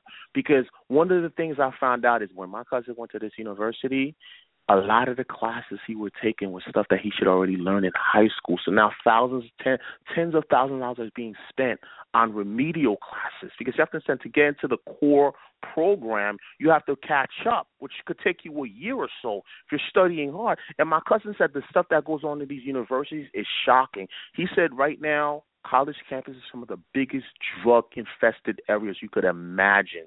I mean, when I tell you what my cousin, I mean, I was shocked. Like I said, I'm 33 years old, and I was just shocked at stuff he was telling me that goes on in these college campuses. He was telling me some of these girls would come into his dorm room smoking weed, doing nothing but just want to hang out, and I'm like, oh my God, your mother sent you to a sixty thousand dollar a year school just to hang out, smoke weed, and have fun. He was like, I I told my mother I wasn't ready, but she kept trying to push me to go to university. And I spoke to his aunt. I said, Why did you not let him go to community college? He's like, community college are for failures. My friends would look at me like I didn't like. Basically, from what she was implying, that if she would have sent her son to a two year community college school, it, the people around her, her peers, or coworkers, family, and friends would look like she did a horrible. Like basically, she failed as a mother to raise her son properly. Because in the black yeah, community, but... we have this thing called mm-hmm. status. We're so obsessed with status. We don't see that. Okay, my son right. really is not disciplined. He doesn't have the academics yet to go to university. I'm going to spend sixty thousand right. a year. Let but me send see, him to two years. But what we need to understand about all of that is, you know, that's across the board. That's not just in black communities, but yeah, I mean, you know, um sometimes there are some of us that do have an obsession with status and, you know, yes. perception. It's killing how, us. You know, it's people, killing us. Yeah, but in the case of your cousin, I mean, it's not just him. There are a number of, you know, situations in which that happened you know, I went to a Big Ten, and you wouldn't believe they were they created courses for some of the athletes that the rest of us could not enroll in. So you know that was telling a story there, but again, um, because I got to get back, got to get on topic. You know, basically. Yeah, my bad. I'm sorry about you know, that. I just, I just wanted oh, you to, oh, no, I no, no, no, no, bring that topic up one day. oh yeah, definitely. Because I mean, if you go back and you listen to last week's show, you hear me talking about charter schools and how I'm anti charter schools. I'm pro public education, but the system needs to be revamped. And so what's Big happening, time. you know, Big with the charter time. schools, yeah, with the charter schools, they're privatized and they're owned. You know, you have a lot of hedge fund managers that own these, you know, charter schools, and you have foreign wow. nationals. And I explained how all of that happened but they are not necessarily there to teach your children. They're teaching these Mm-mm. children the test. They're teaching them the test. They're not teaching them to think critically. They're not teaching Wow. them or encouraging them to think outside the box. And again, you know, like I said, you know, you have to do the research on all of these things. And you know, I'm going to tie it in with what I'm talking about now. Um, what's happening now is kind of paralleling what happened during the era of the New Deal. And what I mean by that is even back then, they had what was called a black cabinet. And so this is why I'm telling people to go and research what I'm talking about in regards to the New Deal. But basically, um, the black cabinet were a group of people that the White House, you know, the president would bring in to talk about issues pertaining to race and, you know, communities of color. And you have the same setup happening even now. And even if Hillary or Bernie wins or, you know, oh my goodness, whoever wins, is going to be the same issues because they have this quote unquote Negro problem that they don't know how to deal with. And you have, again, many members of the black political elite jockeying for positions and trying to place themselves um, in, in such a light and in a position that the powers that be will need them, if you will. And you know, and then some of these same people, what they're doing is they're deflecting away from some of the real problems that are happening in this community. And basically, you know, let's just call it what it is. They're selling out. They're selling out to get their little piece of the pie.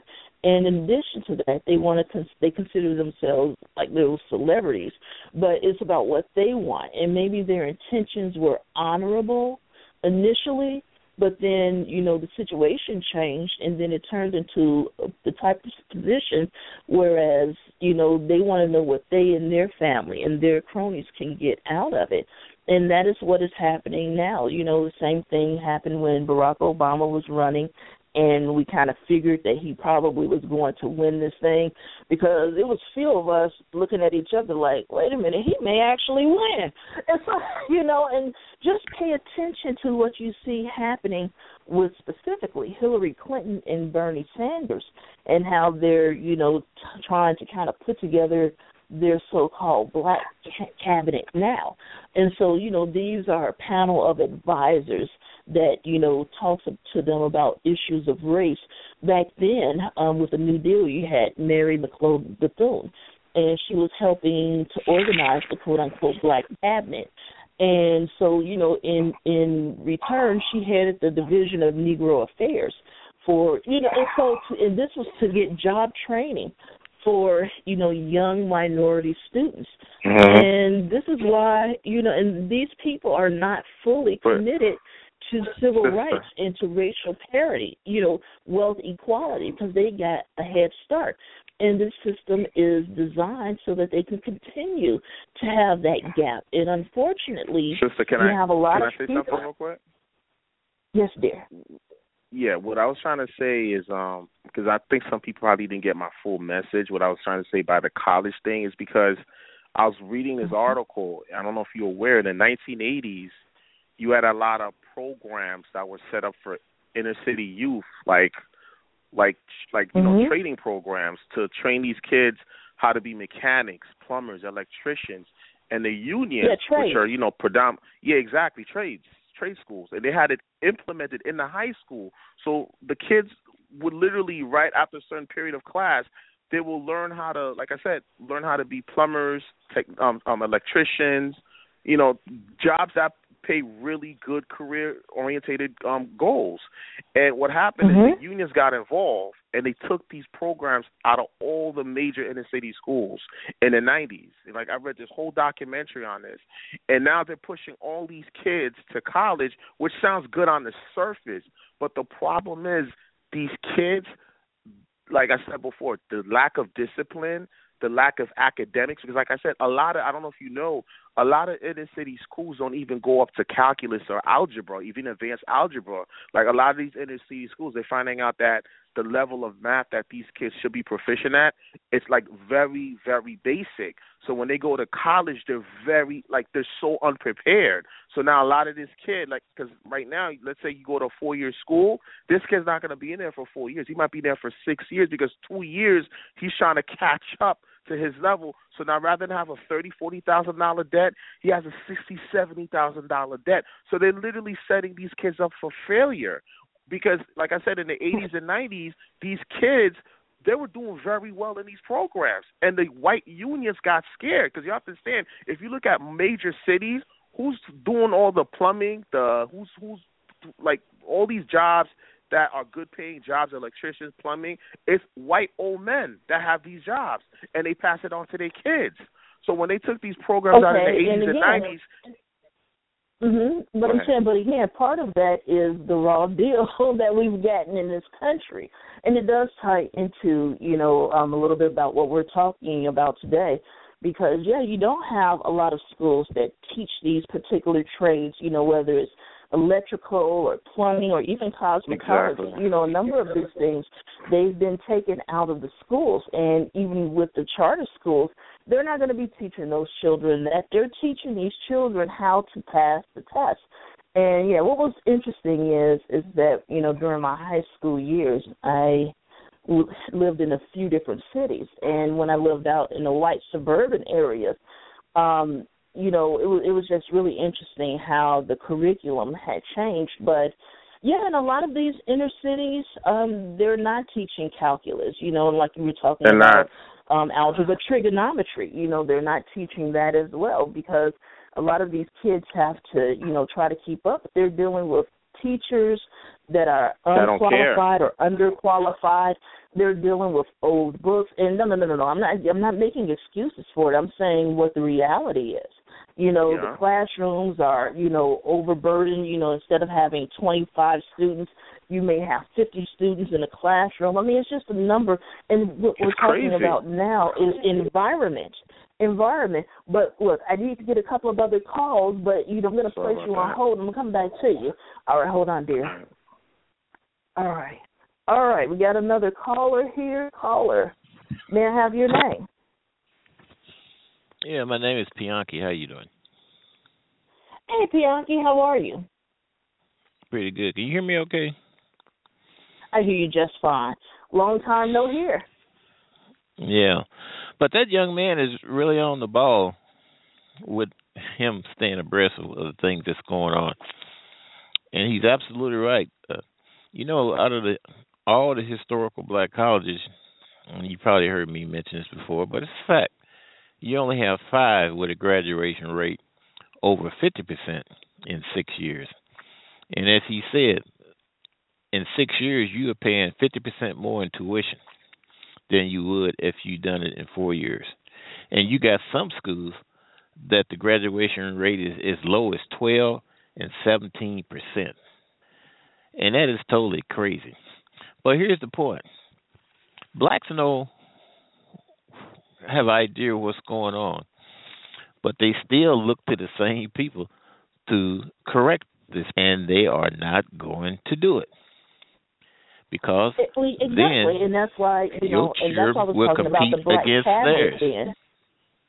Right, exactly. But see, you know what's happening in a lot of cases, and what I'm seeing, and I just mentioned it a minute ago, you have these black elites or the black political elites that you know promise, you know, the working class and the poor that you know that they're fighting for them, not only the you know the political elite, but also you know these so-called politicians that we elect time after time that have failed us. And we need to start holding them more accountable. And unfortunately we believe them when they say that they're going to go to congress or talk to the powers that be to address the issues that are happening in our community and so that's why with this show here when i just spoke about the black cabinet again you know you're seeing the same things now you see these people who are quote unquote advisors to the president, advisors to the governor, you know, uh, or you know, basically all of these churches in our community, and a pastor is supposed to be some type of leader. And at the end of the day, people get disappointed and they get upset when they find out that these people were only out for themselves and their few cronies, because those are the only ones that are prospering from it. And this is one of the reasons why, you know, the type of pressure that is being put on these politicians and these so-called leaders now, I think that this is a wonderful thing, and this is something that Well, needs you know- to start happening. On, mm-hmm, go ahead. Blacks is going to have to straighten their stuff out themselves. They're the biggest sellouts. Blacks are the largest sellouts of themselves than any one in particular leader. I'm talking about as a group because you you have this habitual thing of continuing to do the same thing over and over again, whether it's politics, whether it's in your consumerism, whatever it is. Those schools that that gentleman was talking about. Now you could have those in charter schools, but somebody has to form that type of a school. Uh, I went to a trade high school uh, where we learned all that stuff in high school. Right. In and high I, school, and I, but I, they don't have yeah, it anymore. I, I understand exactly, but you know, I disagree when you say that blacks are the biggest sellouts and that you know we're creating and perpetuating. No, they are. They vote Democratic No, over but- and over and over again. again, Look I at your disagree. Democrat I disagree. controlled cities. All right. But you know, I disagree with that. And the reason why I disagree with that is because again, you know, the environment, the structural systems that we have in place, you know, basically the racism has been, you know, woven into that from the very first days. And again, when it comes to the systemic and institutionalized racism, the people who created that system are the ones who are going to have to destroy it. Now, in regards to blacks, you know, voting Democratic over and over, at one point we voted Republican. You know, we were on that particular team, you know, the party of Lincoln. And again, that ties into the New Deal because when those programs were rolled out, what happened was the the black community they felt like there was some hope there. They felt like you know maybe their future was going to be better that you know they or their children would be more prosperous in the future. And so that is one of the reasons why they switched from voting republican to voting for democrats. And we all know that the original democrats the dixiecrats were some of the biggest racists and that is why, with these particular programs from the New Deal, why blacks suffered more under those pro- programs as opposed to, you know, being helped and prospering. And it wasn't only just the black community. You had the Asian community and you had the um Latino, Chicano, Asian um different communities, Latino communities out there. And I wanted to tell you guys about some of the issues that they had to deal with as well because you know I just think it's important that you know these other communities know that you know we know that they had to deal with a bunch of mess as well. And I'm looking for my notes. Where are my notes? Where are my notes? And so um let's see here. Yeah it just it hurt a lot of these different groups of people but again um it's not up to us to you know, dismantle racism. And again, you know, what's happening now and what was happening then is that the black colleges they stopped receiving you know um donations from white philanthropists they you know that happened then that's happening now you know in some cases they're not um you know getting the money that they need in order to effectively administer those particular colleges.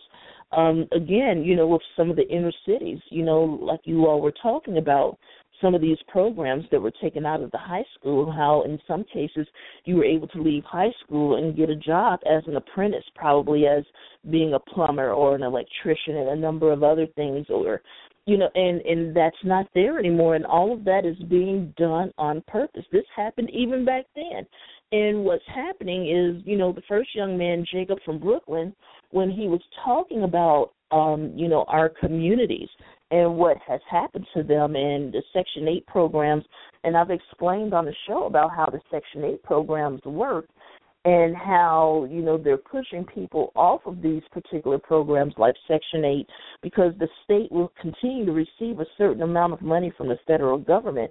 But as they push more and more people off of these programs they get to take those additional funds and apply it to their you know pet programs you know like bridges to nowhere. And so you know with them taking you know all of that and and going back to what he was saying about the section 8 the majority of the people that benefit from that are wealthy white landowners. You know, they own a lot of these properties, and you know, you all have heard us on the show. I've talked about how a lot of these ministries you know, own a lot of property. If you go and you look at their portfolios, some of the biggest slumlords you can find, all of that is being done on purpose. And when the young man, Jacob from Brooklyn, when he was talking about how fear, you know, how, you know, we've become comfortable in our oppression, he is absolutely 100% correct. We've become comfortable in, you know, everything just being okay or barely passing or, you know, just leave me alone and, and, and that is correct. We've become comfortable in oppression and and you know what's interesting is now you have people rising up and they're out here and they're organizing and they're talking to the people in the community. And again you know even the support that they get it comes from very few people. And this is why you know i like to contrast what's happening now with what was happening during the civil rights movement. Because only a small percentage of the churches in the black community um, only a small percentage of them supported them. You know, but nowadays when you hear people talk about what happened then, everybody wants to claim that, you know, MLK is their cousin and you know, and it's just it's it's ridiculous. But we have another caller on the line. Let's pull them into the conversation. May I ask who's calling? Are you responding to four one zero? Yes, I am. Hi, how you doing? Uh, I just overheard Brother Pianki a few minutes ago. I've heard him on other radio programs. And mm-hmm. uh he brought me back to a thing a long time ago when I was um looking at BET. Al Sharpton was up there talking about racism and discrimination and everything and there was a sister by the name of Shahrazad Ali was on the uh panel with him and he was talking mm-hmm. about how black schools being discriminated against. And she says something that has stuck to me this day. This has been about 20 years ago. Brother Al, if you have your own, you can't be discriminated against. And Al Sharpton was speechless. And I said that to say this. Black folks last year spent $1.1 trillion. Let me repeat that. Black people spent $1.1 trillion for the things they needed, mm-hmm. like food, clothing, shelter, transportation. Now, the thing is, you and I know that there are no black businesses in the black community. And also last year, black churches collected from all of us poor folk thirty billion mm-hmm. dollars. Now, my thing is this. Brother Pianki says something that was very profound. The thing is, is this we don't have to look to the politicians. We don't have to look to the movie stars. We don't have to look to the mm-hmm. black entertainment. Where I live at, black people spend fifty-five billion dollars on just consumer goods. The black church in my state collected last year six point five billion dollars. Mm-hmm. And uh I can't think of Warren. His name is Warren Valentine. Did a, a study he showed in 10 years, black churches collected $421 billion. Now, all of these numbers I throw it out at you to say this. Every local community, community, could get together. Forget about Al Sharpton. Forget about Jesse Jackson. Mm-hmm. Right. We could take what we put in the collection plates every Sunday that we take up for God and give it to white boys and put it in their banks. We could take that money and put up the grocery stores, put up the credit unions, put up the car insurance companies, and we could give people a job. Now, in my state, black people spent something like about $5.6 billion just in groceries. Now, it would take a whole lot of supermarkets. In my supermarket, you could take 100 supermarkets hiring 30 people and create 33,000 jobs, not counting the trucks mm-hmm. that it would take to deliver the food to the grocery store. So my thing is this. The brother said it right. We're comfortable in our oppression, but we're also financing our oppression. The white boy can't discriminate against us if we have our own. He's not discriminating against the Chinese. He's not discriminating against the Koreans, which they're feasting off of us because we're buying all our stuff from them. In my neighborhood, when I was in Baltimore, Koreans had all of the fast food joints. Arabs had all of the gas stations. Last time I checked, my car burns gas.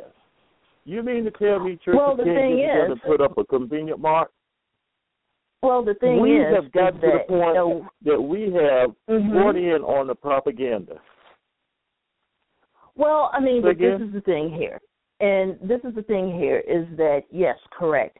We should own businesses in our neighborhoods, and at one point in time, we did. We owned businesses Exactly. in our neighborhoods, and Exactly. and when you know you're talking about the Koreans and Arabs and you know these different people coming into our communities, you know what a lot of people don't realize or understand. If you go back and listen to the show that I had with Dr. Jeffrey Perry, we talked about how when you have these, you know, foreign nationals coming to this country, that they're given a stipend, a certain amount of money to start businesses. And those monies are not available to, you know, blacks, you know, that have been living in this country, but also with the Koreans, the way that they have set things up is that they buy their stuff in bulk. They buy it collectively, and they're able to keep the prices at a certain amount so that they all prosper as far as, you know, like the beauty supply stores and all of that. And it has been extremely difficult for, you know, people of color to get into that type of industry of owning a So beauty salon or a beauty shop as far as selling the supplies and things of that nature. But yes, a lot of the money But- that we spend, because you know we we have been raised to be consumers, and a lot of the money me, that ma'am. we spend. Mhm. Go ahead. But pardon me, you're making my point. You're exactly reinforcing what I just said because the thing is, is this: I know. my wife, Exactly, my wife exactly, goes to the beauty parlor every. My wife goes to the beauty parlor two times a month. That's in my budget. Mhm. You mean to tell me? And like I started, I've started a beauty shop down here. But you mean to tell me all of that money we're putting in the banks on Monday that we collect from poor folks on Sundays? We can't And get see, together that's, that's, and I was leading up to that. My comments were leading up to that. Whereas, you know, I, I said, you know, the Koreans they buy it in bulk, they buy it collectively, and that is We something that we definitely exactly. That's what I'm saying. But in addition to that, you know, in addition to us buying things collectively and supporting businesses, black businesses in our community, because we need that money to circulate, and that's one of the problems. The money does not circulate enough times in our own communities. But again, you know, for those that have been listening to me for a while, if you go back three, four years ago, one of the things that I did talk about then, and I kind of walked away from, but I still believe it, is that with the money that's being collected by these churches tax free, I feel that a lot of the congregants, the parishioners, should be outside ticketing their churches because if they're bringing in in one particular church, if they're collecting donations of let's say two million dollars a year from tithes, offerings, and you know even if you're in a choir, you still have to pay monthly dues, and if you're an usher, and then they usually have a deal going with they make you wear these uniforms, and then the tailor you know, turns around and gives a portion of that money back to the pastor in the church. My thing is if the if the church if the pastor is riding around in a Rolls Royce or a Maybach or and lives in a multi million dollar home, why isn't he investing in businesses in the neighborhood and giving people in the neighborhood a job? Why aren't these churches that for some odd reason they know how to become a conglomerate when they're fighting against abortion and all of these other things that they claim is against God's will, but yet they don't want to put their money together to bring and, and start and you know um, support you know manufacturing plants and things like that that would give the people in the community you know some give them more income empower them. And in addition to that it would empower the leaders of those particular organizations as well. So no i'm not saying that you know i disagree with you totally. You know the things that you're talking about are feasible the one thing that i do disagree with is that it's our own fault and we did this to ourselves because Who else again you you know i i've had hmm Who else can you blame? Look, uh, I'm retired right now, but I used to make a decent Mhm. salary.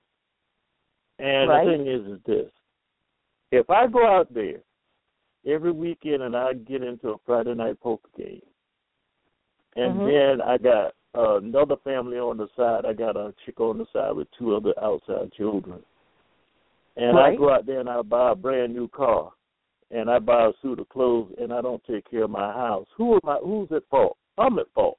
And the thing is, is this: what has happened is integration crept in, and we had a bunch of assimilationists back in the 30s when we had our own black Wall Streets, and they bought Mhm. into this integration thing and said that the white man's ice was always colder.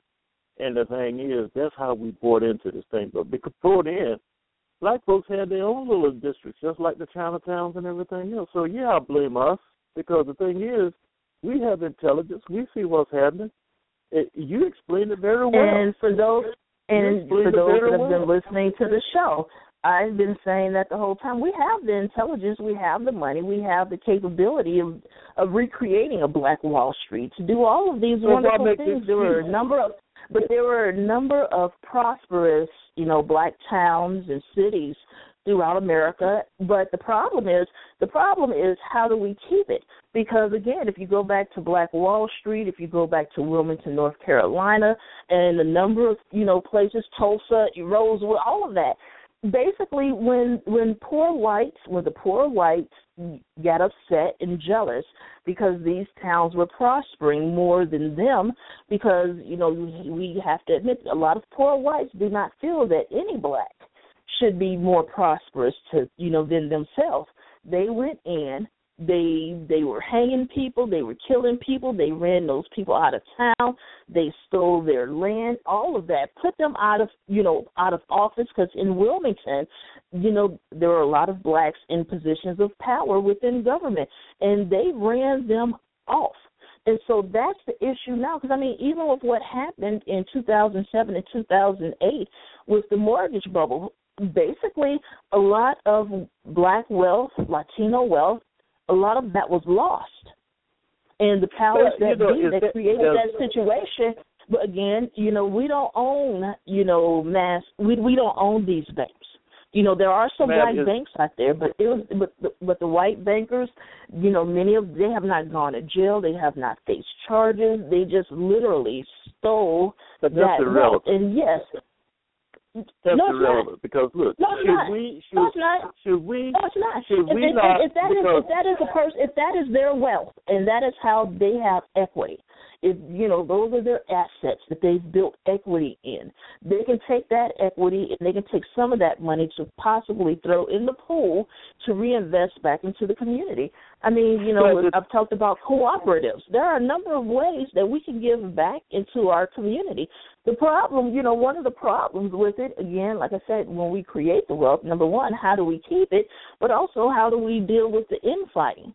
Because Well, this is the something you- that, you know, hmm go ahead. the way you do it is you defend what you have. You know, the Honorable Elijah Muhammad said, "Look, you if you don't build a business if you can't, but which means if we build a business or we have outside of town, or we have businesses, we have to defend it, and that's something that black men, black males, because we're not men, is scared to do. Yeah, you're gonna have to fight to protect your property right here where I live at.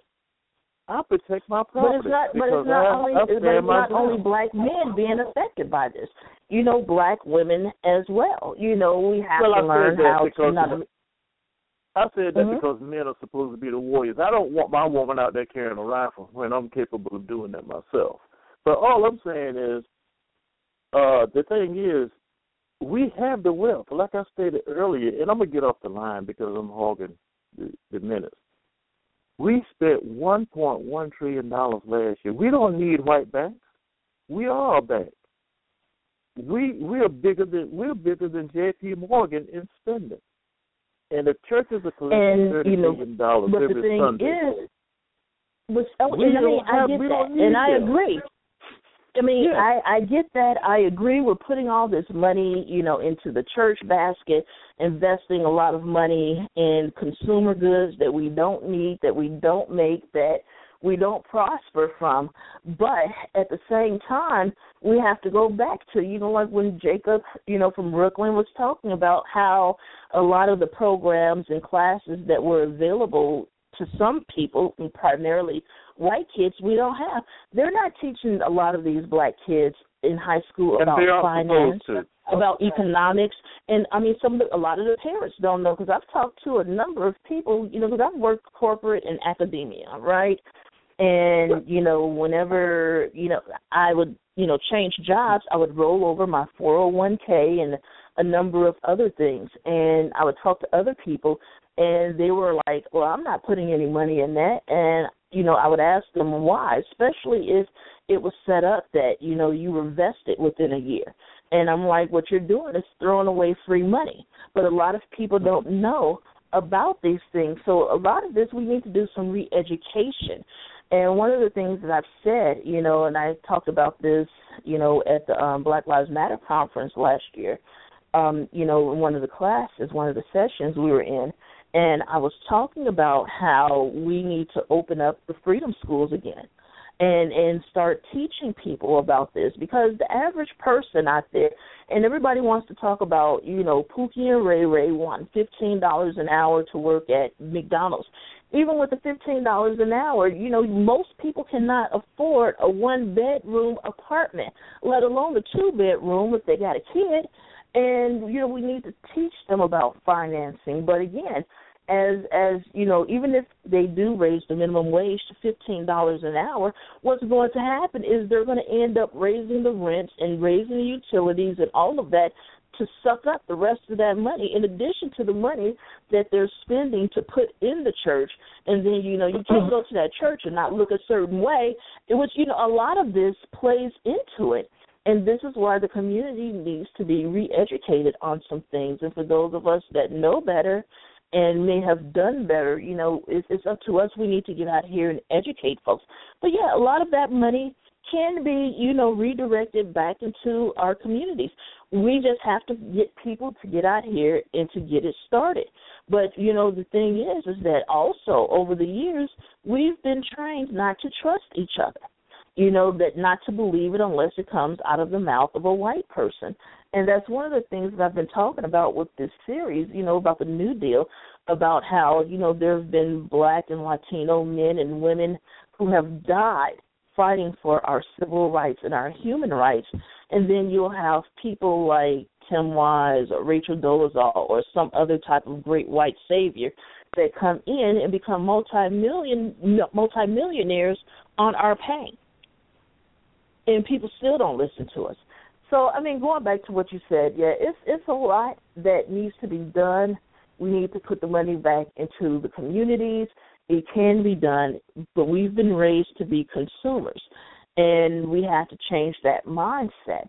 And that's one of the reasons why after the 2000, 2007, 2008 mortgage bust, this is why they started printing more money in the United States and pumping it into the economy, which is why you hear us talking about this economy being held up basically by air. And what happens is when you start mass producing more money like that, the value of the dollar goes down. But we don't talk a lot about economics and how it affects the community as well, not only our community, but this entire country. I think Jacob wants to say something else. Are you there, Jacob? Yeah.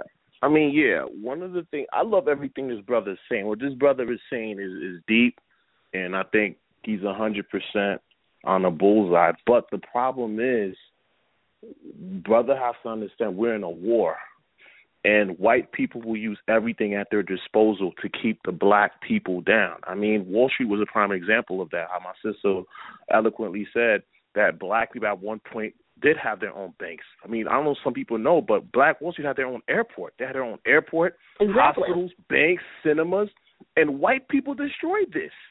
The thing is, exactly. Dr. Umar Johnson and um, there was another Neely Fuller oh, said you cannot have a white. I, let me not even bring up Dr. Umar Johnson. Let me talk about Neely no. Fuller. Neely Fuller is an 86 year old man, and you might not like what he said, but some of the stuff he says is deep because you cannot have a nation within a nation. And I love what he said when he said that because what you're talking about is building a nation within a nation And that cannot happen. That's never happened throughout the history of mankind where you have a nation building itself within a nation. Because you're talking about the black nation. But the thing, but the thing is, is that there's a black America and there's a white America. I mean, that is evident that we're living, that you know, we true. may be living next door to each other, but there are two types of America there. And yeah, no, we, the Umar Johnson, no, you know, can't get down with that. And the, let me ask you a question. What, what do you think um, about Neely Fuller? What do you think about Neely Fuller? I don't think anything. I mean, these are not people that I follow. They're Subscribe not people that I read or pardon. Okay. Now I'm saying Neely Fuller is Yeah, yeah. somebody you not, you don't subscribe to. Okay. Yeah, yeah, yeah. These are not people that I necessarily subscribe to.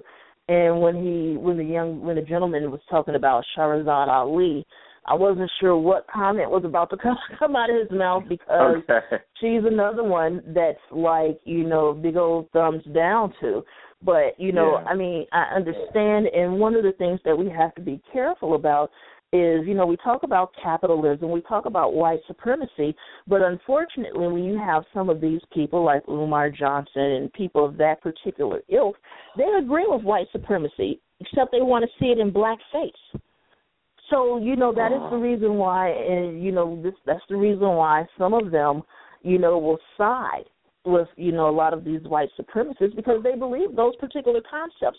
They just don't want to see David Duke over there. They'd rather see you know, you know some of our little Hotep brothers walking around looking like Grandmaster But- Flash. They'd rather see them up there. So I mean that's one thing we have to be careful about because you know white what, too? supremacy is white superior, supremacy You- whether it has a black face or a white face.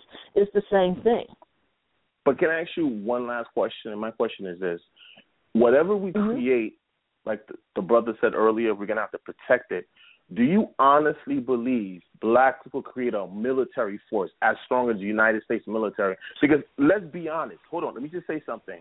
You had a white host on Fox News who called the Black Panthers the Ku Klux Klan. Literally, this woman literally went on national television and said that whole Beyonce thing with the formation, that whole Black Panther salute that Beyonce did in the Super Bowl.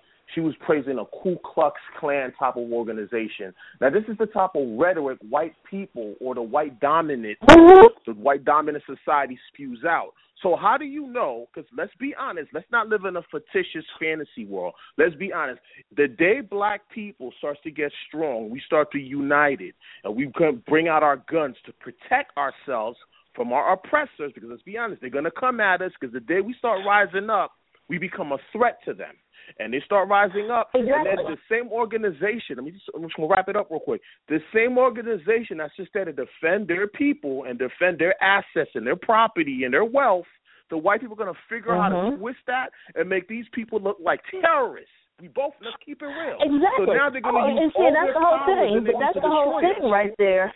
I'm the one who said that we need to protect it. We can create these, you know, these incredibly wealthy towns and cities and industry, but we need to know how to protect it because they will come in and take it. And that was the issue with the Black Panthers. You know why white people have such a problem with them because number one, the Black Panthers were Exactly. extremely organized. And number two, they were putting together programs that the community needed, and it started garnering a lot of support from the community. Last week, I talked about the number of programs that were created, like the breakfast program, the you know the um, medical clinic, and you know just the number of things that the Black Panthers implemented and that were extremely successful. And that was the problem because the federal government Exactly. And that's why that's and that's why I called it, you know, um, called them political prisoners. The federal government knew that with those programs being put in place, that these people were going to get more support because we had Latinos, Indigenous, Exactly. Asians all in support They with were the Black becoming a threat to the. and that was but check but let me but let me finish. That was the only really the only group of or movement that was really positioning themselves to overthrow the American government. It was going and, and, and they were they were organized and so that is one of the reasons why to this day They hate the Black Panthers, why they're distorting the history, why you know they put those people in jail for all of those numbers of years for mm-hmm. nothing. You know, and, and and you know you get more jail time for kicking a white person's dog than you do for killing a black person. And yep. so you know, again, I mean, the thing is, is that you know where you and Pianki and the other gentlemen where you're coming from. I get it. I understand it. Some of this I agree with, but other things, you know, I just want us to take a step back and and really use some critical thinking there because again, white supremacy is white supremacy, whether it has a white face or a black face. And we're talking about the system itself and how it needs to be destroyed. You have people out here saying that we need to change the system. This system has been built to not be destroyed.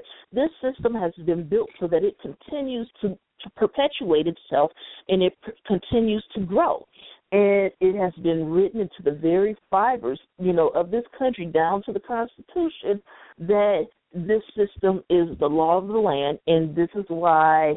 And you know something I believe you said earlier about you know blacks in other parts of the world and how when they see us rise up, they rise up. And when they rise up, because everything was fine when Arab Spring was across over there in Egypt and Pink Spring, but when we started saying and talking about the injustice happening in the United States, they wanted to shut that down. But they were encouraging all these other people. And so, you know, what's interesting about that is there was an article, I had to find it and I'll post it on my wall.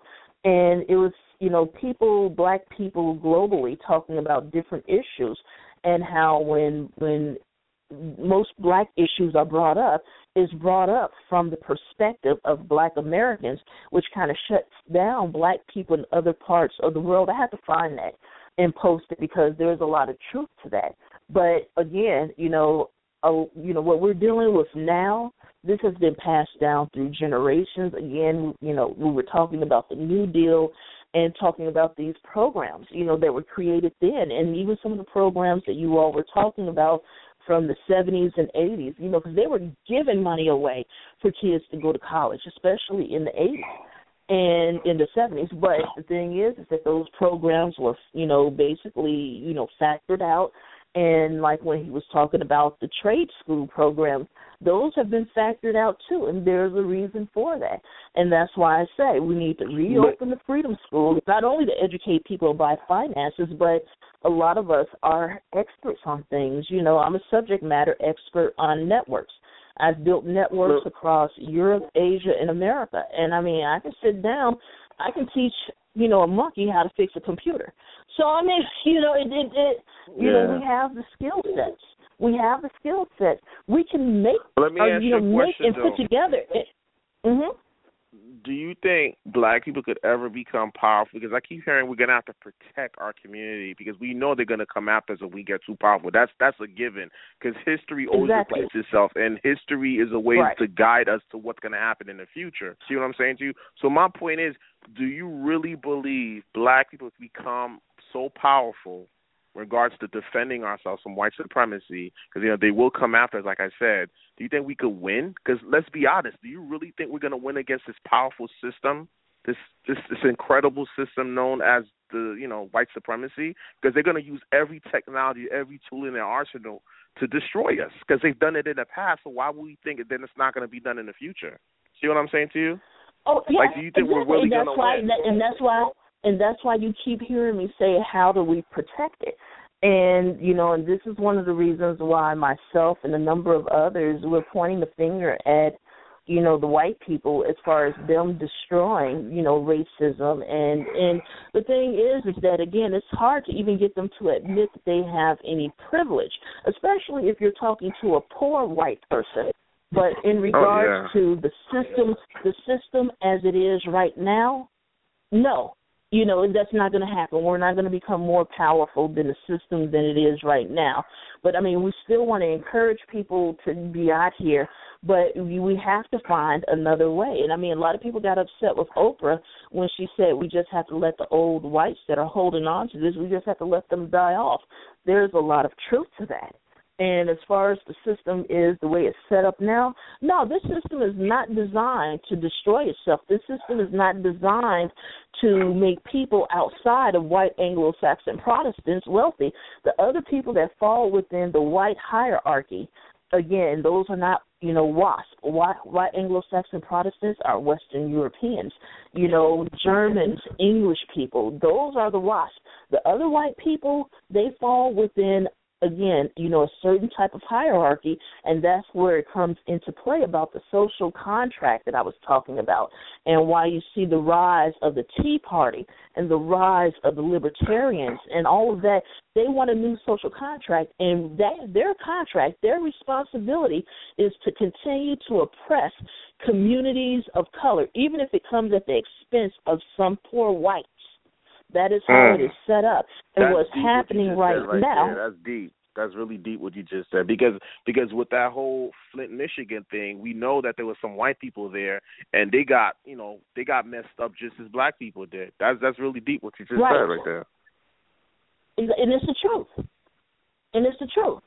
And that's why, you know, I want to do a show and I really want to talk about progressive liberal whites in this country. You know, because they claim that they're not racist, but yet racism still persists. How does that work? How does that happen? So, you know, when I read finish reading this book I have to get started, but it's called Racism Without Racists. And, you know, it says colorblind racism and the persistence of racial inequality in America. And that's why we have this show. This is why we talk about these different things because it's important. But no, like I said, we can do it. We've done it before. We can do it. How do we keep it? That's the problem. Because what happens is when we build that type of wealth, build that type of power, then you have people and usually they'll they'll use poor whites and, you know, galvanize them and egg them on and push them out to come and destroy what we have. That is part of that social contract. And that is what makes Donald Trump's run for presidency so alarming. Look at who's showing up to his rallies. They're openly giving the you know the um the Nazi hand salute. They're openly calling us niggers when they when they were beating up some of the protesters. They were calling him niggers and you know string them up to a tree. All of this and this is you know and, and it started with when when President Obama was elected. I remember having but we some both arguments know Donald Trump's friends. not going to win. We we both know realistically Donald Trump's not going to win. That's impossible. I don't see Donald well, Trump winning at all. Well, but see, but no, let me tell you. Now, the reason why I'm worried and I think that it's possible that he could win is because you have people out here saying that if Bernie Sanders does not win the Democratic nomination, that they're not going to vote at all. They absolutely refuse to vote for Hillary. So if you have these people sitting at home because they're angry because Bernie didn't win, and then you have a certain sector of society who feels that our votes do not count anyway, so they don't believe in voting. As a matter of fact, these people discourage voting, and hypothetically, if there's a lower voter turnout, the Republicans will win. And the only thing that could probably stop Donald Trump to not get the GOP nomination is if they have a brokered convention. And trust me, you're going to see them breaking out, you know, torches and pitchforks because that is what is going to happen. Is, is violence is going to break out and that is what's going to happen. That's why we're sitting back because that violence is not just going to be in the arena of the Republican National Convention. These people are going to take it to the streets. And that's one of the reasons why, you know, I am one of those people who does believe in the Second Amendment. I believe we have the right to bear arms to defend ourselves and our property. I've what do you think about that? that? What do you think that about that incident that happened in um Oregon with those white guys taking over that building and they literally telling the government, "Hey, if you try to come get your building back." And this is this is the ironic thing about the thing. The whole thing is that mm-hmm. these guys go into a federal building, take over the federal building, and tell the government, mm-hmm. "If you try to Mm-hmm. take your building back, we're going to kill you." And nothing and literally the government waited almost like a month to work a peace treaty with these guys. Terrorists. These guys were really terrorists. Exactly. Literally but terrorists see, check and yet it. But, but check it. But check it out. This is what i want you to do. I want you to go on google and i want you to um talk about black people take over federal building in oregon. It happened. They took those black people down in three days. You understand? Wow. And you know, I'm telling you. So this is why you know I challenge people: go out there and read. Go out there and get a better understanding. Um, you know, I mean, even just go and get the history of the state of Oregon. That was supposed to be a white utopia. You understand? Yeah, and up until that. the Yep. 80s, yeah, and, and up until the 80s, they had laws on the books that you should take blacks out in the street and whip them at least once a year. So I'm just what I'm saying is that I'm not necessarily arguing against you and Pianki and the other caller. I'm you know it, I'm not arguing with you about some of the things that you're saying. Some of the things that you're saying I completely agree with. It's just that you know with me I want it to be put in proper context. And I also want to contrast it because a lot of the things that these white people are doing, trust me, we've tried it and we've done it at some point and you have a number of double standards out there. But yeah, no, it, black people took over a federal building in Oregon in three days. It was squashed. You know, and and the whole thing is is that you know look at But what happened. sister- You know, with the at the Bundy. Yes, dear. my sister, one of the things that really upsets me, and even when I bring about, even when I bring this topic now, it makes me very emotional, is that whole Tamir Rice, um, you know, hmm um, thing that went down in Cleveland last year.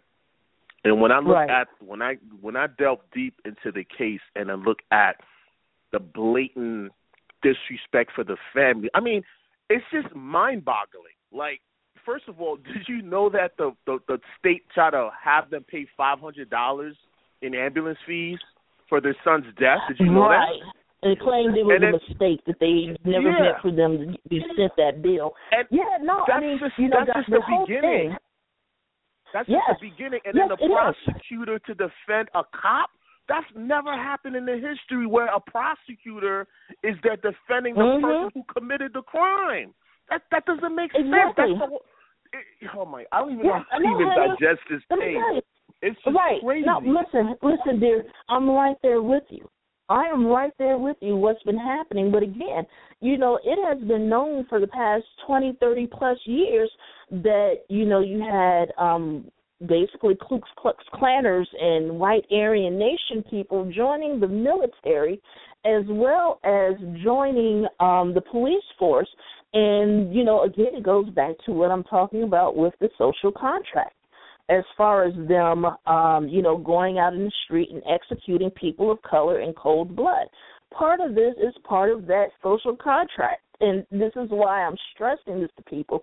You know, the book, The Racial Contract by Charles Mills. I haven't read it yet, but I can only imagine some of the nuggets I'm going to get out of there. But what I'm saying is none of this is by coincidence. And you know what's interesting about you know um, that case with Tamir Rice is last year. You know the the movement for Black Lives. They had their conference in Cleveland, and they were expecting 500 of us, but 1,500 of us showed up.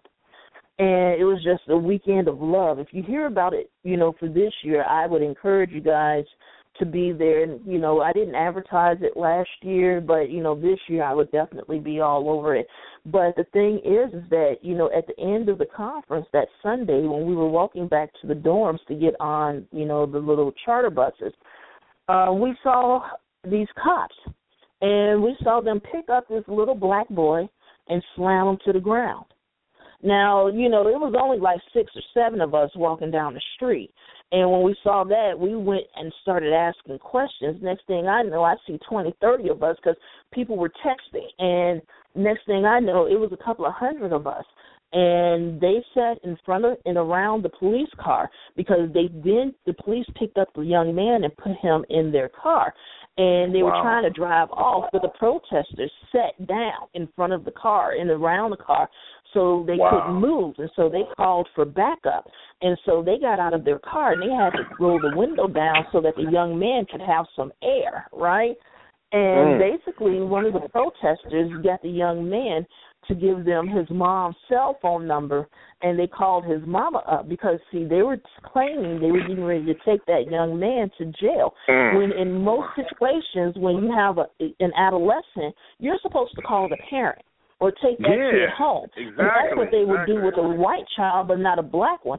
Well, anyway, to wow. tell you the rest of the story here, I'm going to kind of, you know, pull it up real quick. You know, the protesters would not let them leave with that young man. It was a bunch of squad cars that came up. One of the white police officers, he was the sergeant, he decided he wanted to pepper spray everybody. And so, you know, of course, some of us are like getting out the way because someone like me, I can't take it. But what yeah. happened was some of, you know, it, it was right there in the area. I just happened to not get hit by it. But we had to triage the young man, so I'm grabbing his hair and holding his face up as they're pouring milk in his eyes, you know, and it was just a number of things happening. And then they called out the black police. So it was a black male what and is a the black, female. Oh, I think oh, it was oh, another. They called out the black police. Yeah, they called them out. So it was about three black police officers, two men and one woman, and you know trying to control us. But by this time, you know it was not happening. And then the young man's mom, you know, made it there, and I guess that was his little sister and another relative. But you know, basically the police were saying that they were not going to release him to the custody of his mom until we dispersed. And so, you know, you had the EMT there and all of that, and it was some white EMTs, but then the black well, female EMT showed up, and she pushed them out the way, and she triaged the young man to make sure that he wasn't hurt. But at that time, the protesters, you know, we were not going anywhere. We formed a line directly to the ambulance, so they couldn't snatch him and take him. And so the young man and his mom, you know, they went to the ambulance, they checked him out, and then the police said that they were going to let him go. And so then the wall moved from the ambulance to his mom's car. And then, you know, as the mom drove off, you know, and as they were walking towards the car, we started chanting, We love you. And we blocked the street off so that the police couldn't run behind them. So, wow. I mean, that's, that's powerful this was the right first. there. What you said right there, that's powerful right there, man. That's real powerful Yeah. right there. Yeah. We need. You You, know, know, what's I was- sad? If, if if that Mhm. video was documented, it could have caused something. Because you know what it is. A lot of times when we watch these so-called, um, like you know, watch the media or the news on TV, they showing us always losing a battle. Like for instance, we're always losing, and that does something to the black cause. That does something to the black Right. movement. But when you see incidents like but that, where we stood up, Yeah, but let me tell you, it is stood up- go documented. Yeah, Oh, no, mean, you know, okay. you're right. We stood up. We stood up together. It is documented. Go to blackyouthproject.org. Black Youth Let me look Project it up right 100 now. Hold on. a said blackyouth.org. Black Hold on, I'm Youth- look it up right now. No, no, no, no. Just go on Google and look up Black Youth Project. Look up Black Youth Project 100. Project, okay. Youth Project Yeah. 100. Yeah, because I love to watch. Because you know, I'm tired of seeing black people get beaten up. Every time we watch anything on TV, it's always showing black people getting violated, beaten up. The police always winning. It's nice to see that the black movement finally went for once. Because it, it, you know, it really helps. It helps a lot when you see that. It really does. Yeah, exactly, exactly, and that's why you know I love that group because it was the young people that were right there and jumping in, and you know, and the rest of us trying to figure out what the hell is happening. What was it called Trying again? to figure out where all these Blackyouth.org? people came from. Um, blackyouthproject.org. I think that's the website. But if you do a Google, it, it'll show you, you know, and you know, subscribe to their YouTube channel, and that's the whole thing. That particular group is um, directed by Dr. Charlene Carruthers, and let me tell you what they did here in Chicago. So every month, um, the Chicago Police Department has a meeting, you know, discussing different issues or what have you. And there was a young woman by the name of Rekia Boyd who was killed by a police officer here in Chicago. He just randomly shot into a crowd and he killed her. So every month, Black Lives Matter Chicago, Black Youth Project, um, and a number of other groups, they go there. And what happened at this one particular meeting, um, they allowed um, somebody from Black Youth Project to speak. And then the person, you know, gave their talk, the young person gave their talk, and then one of the unelected board members got up to talk. And basically, Charlene and her group, they all stood up and left, and it was 200 of them. They left together. And the only thing you saw were crickets and tumbleweeds going through that you know, particular office space or you know that space there. But that is what happened, and that is what is happening, and they don't report this sister, um, news. I can't find it. The only Mhm. thing I'm finding is something that says blackyouthproject.com. I go into, it, but it seems like something that says Black Youth Project. Is that, does it say Florida State Fraternity? It says something in Florida State Fraternity suspended for slavery themed hazing accusations. Would that be it right there? Hold on a second. Black Youth, whoops, not you, Youth Project, Black Youth Project 100. Um, I think this is it. Yeah, because it says culture, it says politics. Yeah, I'm pulling it up now. You know, I don't really have to do because it's like you know. Also, you can find them on no byp100.org. Oh, BYP. Oh, 100.org. BYP100.org. Okay, I got you. There you go. BYP100.org. BYP. Get it? Mhm. B100 dot org. Okay, I got it. Thank you. and no problem, honey. And they have chapters going all you know coming up all around the country, and they just created a policy platform. So you know you go to that page, you read it thoroughly, you share that information with people. And again, that's why we have this show. And you know when I when you know we're done talking about this, I'm gonna give a few more facts about the new. and Yeah. um, but the thing is, is that it's important and it's a lot of you know solidarity a lot of different groups that are coming up and i mean you know because i mean when with you talking today you're a young man i get excited. Now are you under thirty five Yeah, I'm 32. I'm old. okay cool no you can join byp because they have a cutoff age of thirty five so you know i'm just trying to you know make sure that you know so you won't be discouraged and like oh they're youth. No they're taking people up to the age of thirty five so i'm a little bit too old. I'm thirty five plus.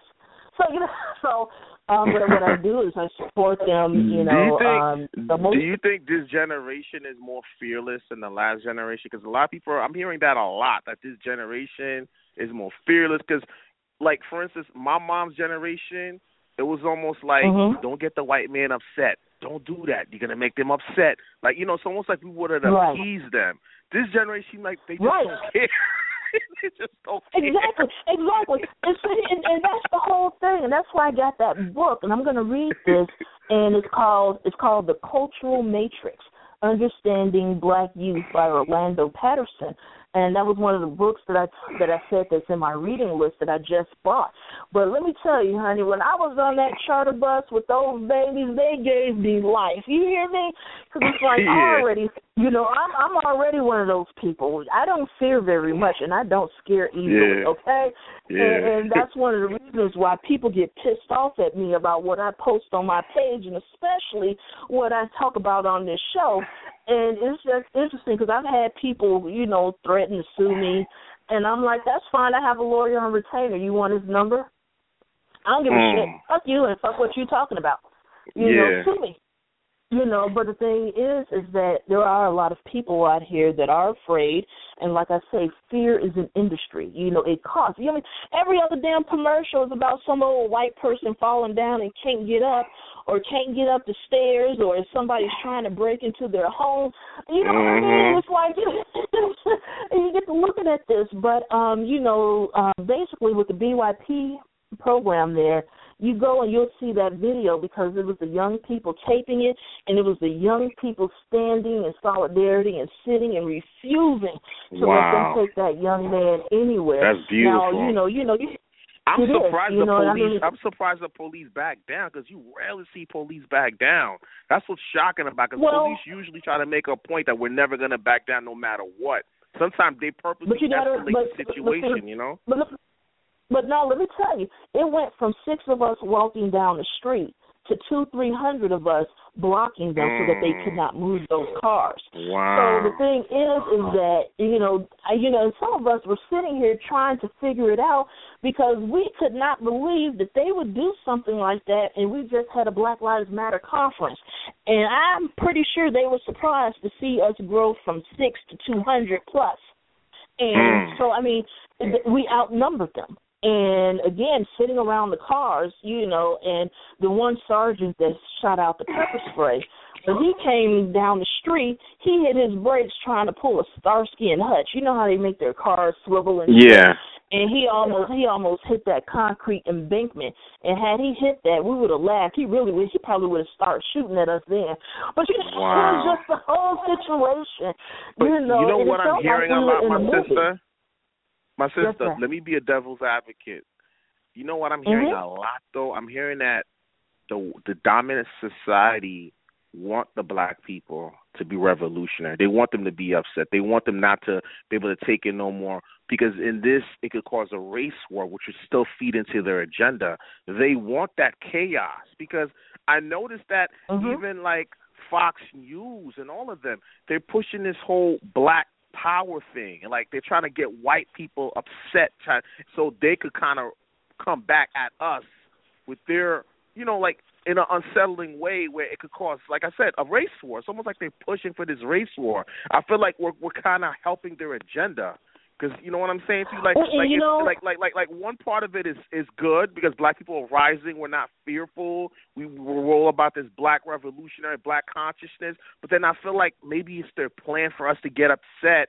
So this way we start fighting back, and then they, this way the white, the so-called, like you said, the so-called white poor folks start fighting with us, and this way you have an uprising in this country, and then they could pass martial law. You get what I'm saying to you? I've been hearing a lot about that. Right, and the thing is, is that you know I I agree with you to a point, you know, with, with what you're saying there, because you know white people have been saying for decades that there's going to be a, a race war, and if A you go war. back and you look at the his, yeah, if you go back and you look up history and look up race wars, I mean, it'll bring up a Wikipedia page which kind of documents some of that. And you know, again, I tell people to scroll to the bottom of the page of Wikipedia, and you get the sources, and you can read it from there. But yes, that is what happened. I mean, even when I was talking about Wilmington and the, you know, the insurrection there, that was a race war. What happened in Tulsa was a race war. What happened in um Rosewood race war. So I mean, the thing is, is that this happens. You know, and it's been continuing to happen. I mean, look at what happened in um Philadelphia when you know they firebombed those people. You know, Oh, yeah, and, and look at what. Right. So I mean, you know, it continues to happen. But yes, no, there is going to be, you know, what what what do they call it? They call it a cultural revolution.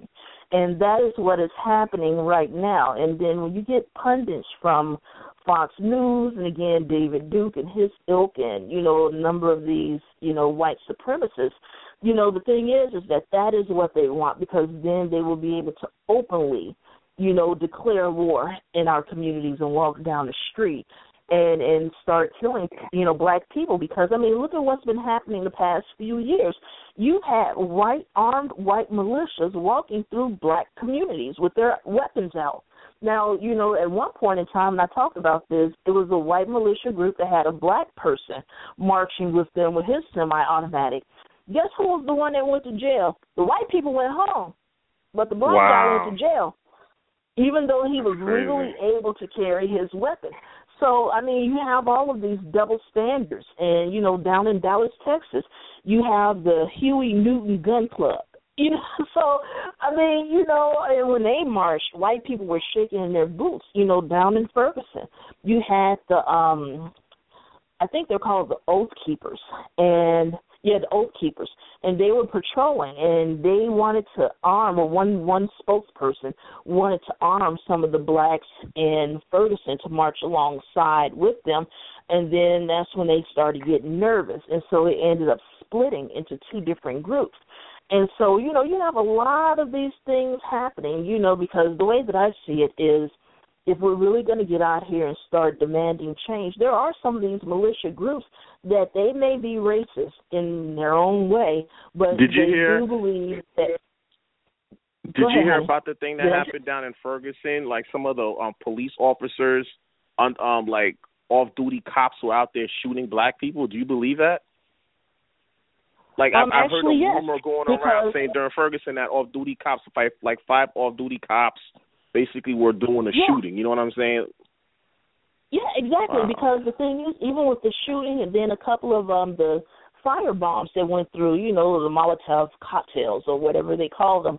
But yeah, that was some of those were cops, and then some of those were white anarchists that came from other areas. And so a lot of the people in Ferguson, in particular, you know, some of the young men that are called gang bangers or what have you, they protected the businesses in the neighborhoods they were telling them you can go and you can do whatever you want to do over here, but we're not tearing up these businesses. We're not burning down our neighborhoods. So they were able to come together to protect their own because the residents of Ferguson were not the ones burning up the quick trip and all of those things. That was not them. You know, they had people coming from other cities down there. You had, you know, some some black people coming down there creating issues. You had a lot of white folks coming down there creating issues. And so, you know, a lot of this gets lost and the message gets lost in the rhetoric. And this is why we do shows like this because it's like, look, there is more to this story. You wouldn't believe the number of white people that have emailed me or or I talk with on, you know, um on a consistent basis and they were saying that they never knew a lot of the things that happened in this country happened. And you know, even when I started wow. doing my show, they were they were because they don't teach that in the schools. That's what it is.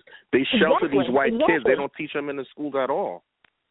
Exactly. But see, this is the thing. Not only do they shelter the white kids, they shelter the black ones. And some of the white people at first, they were skeptical of some of the things that I would, you know, that I would discuss.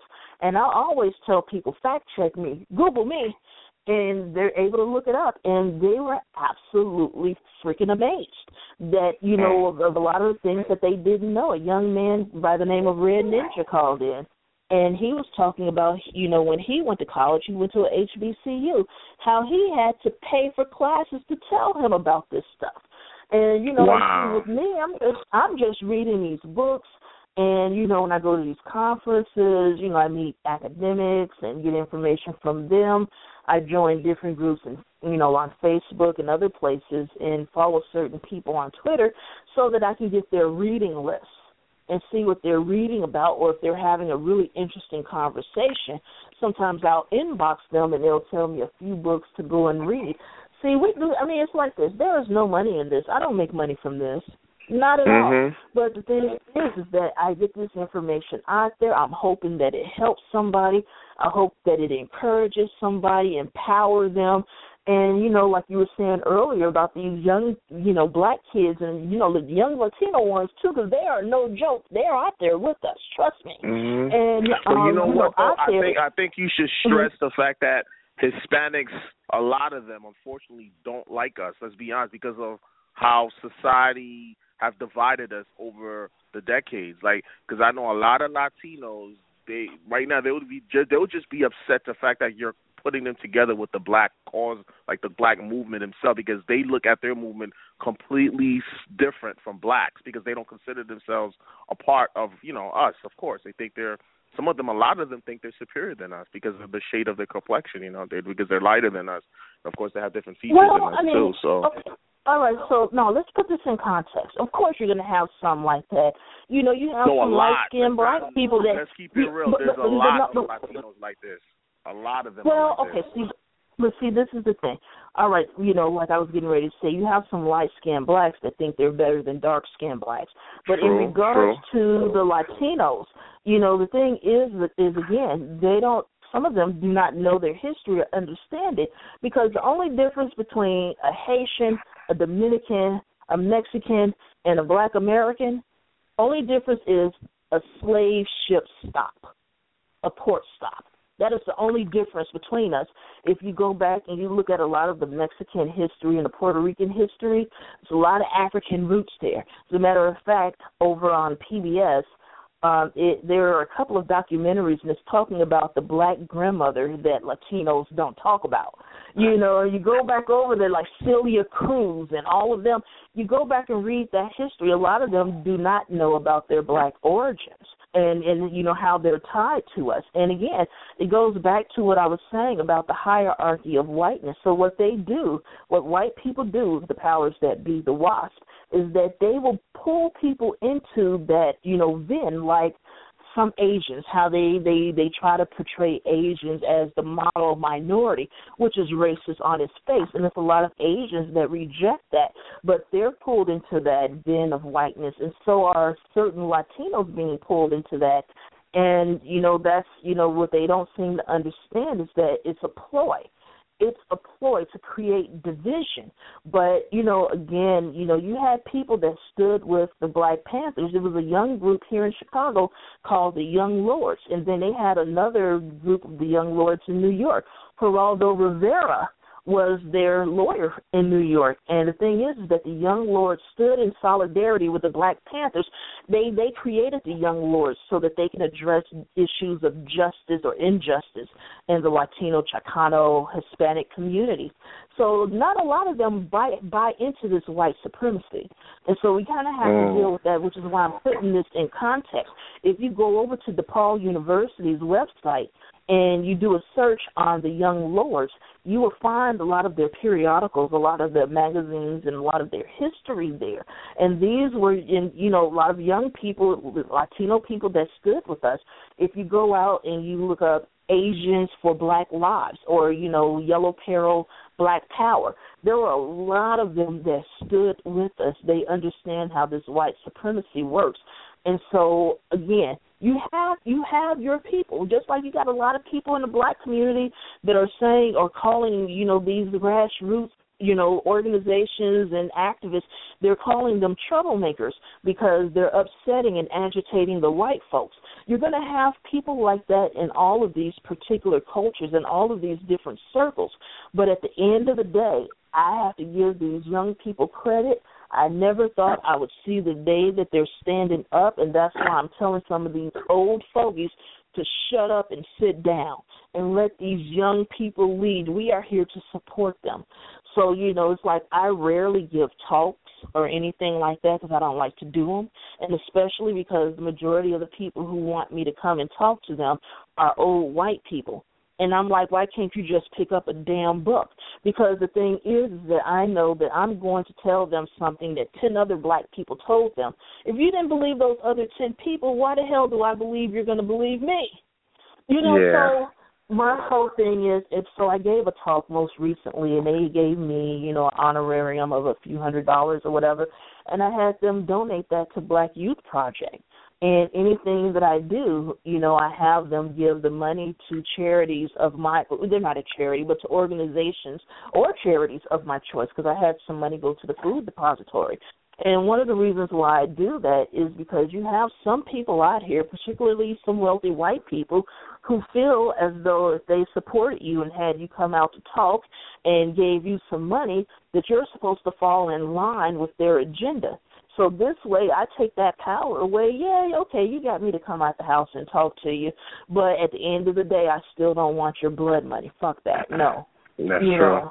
So, you know, so I mean, it, it's just the whole thing is interesting. I'm gonna have to do a New Deal Part Four because of y'all today, but that's all right. This was, Sorry about that. It was a great conversation. It's okay. I mean, it was, it's a great conversation, and it kind of plays into you know the New Deal and and you know what's happening now with them trying to change some of the policies and create some of these programs that are specifically you know aiming at you know um minorities and so you know you have that my brother's keeper program i hear that obama you know put into place and you know the community is split on that you know, and then in addition to black men, they've included Latino men.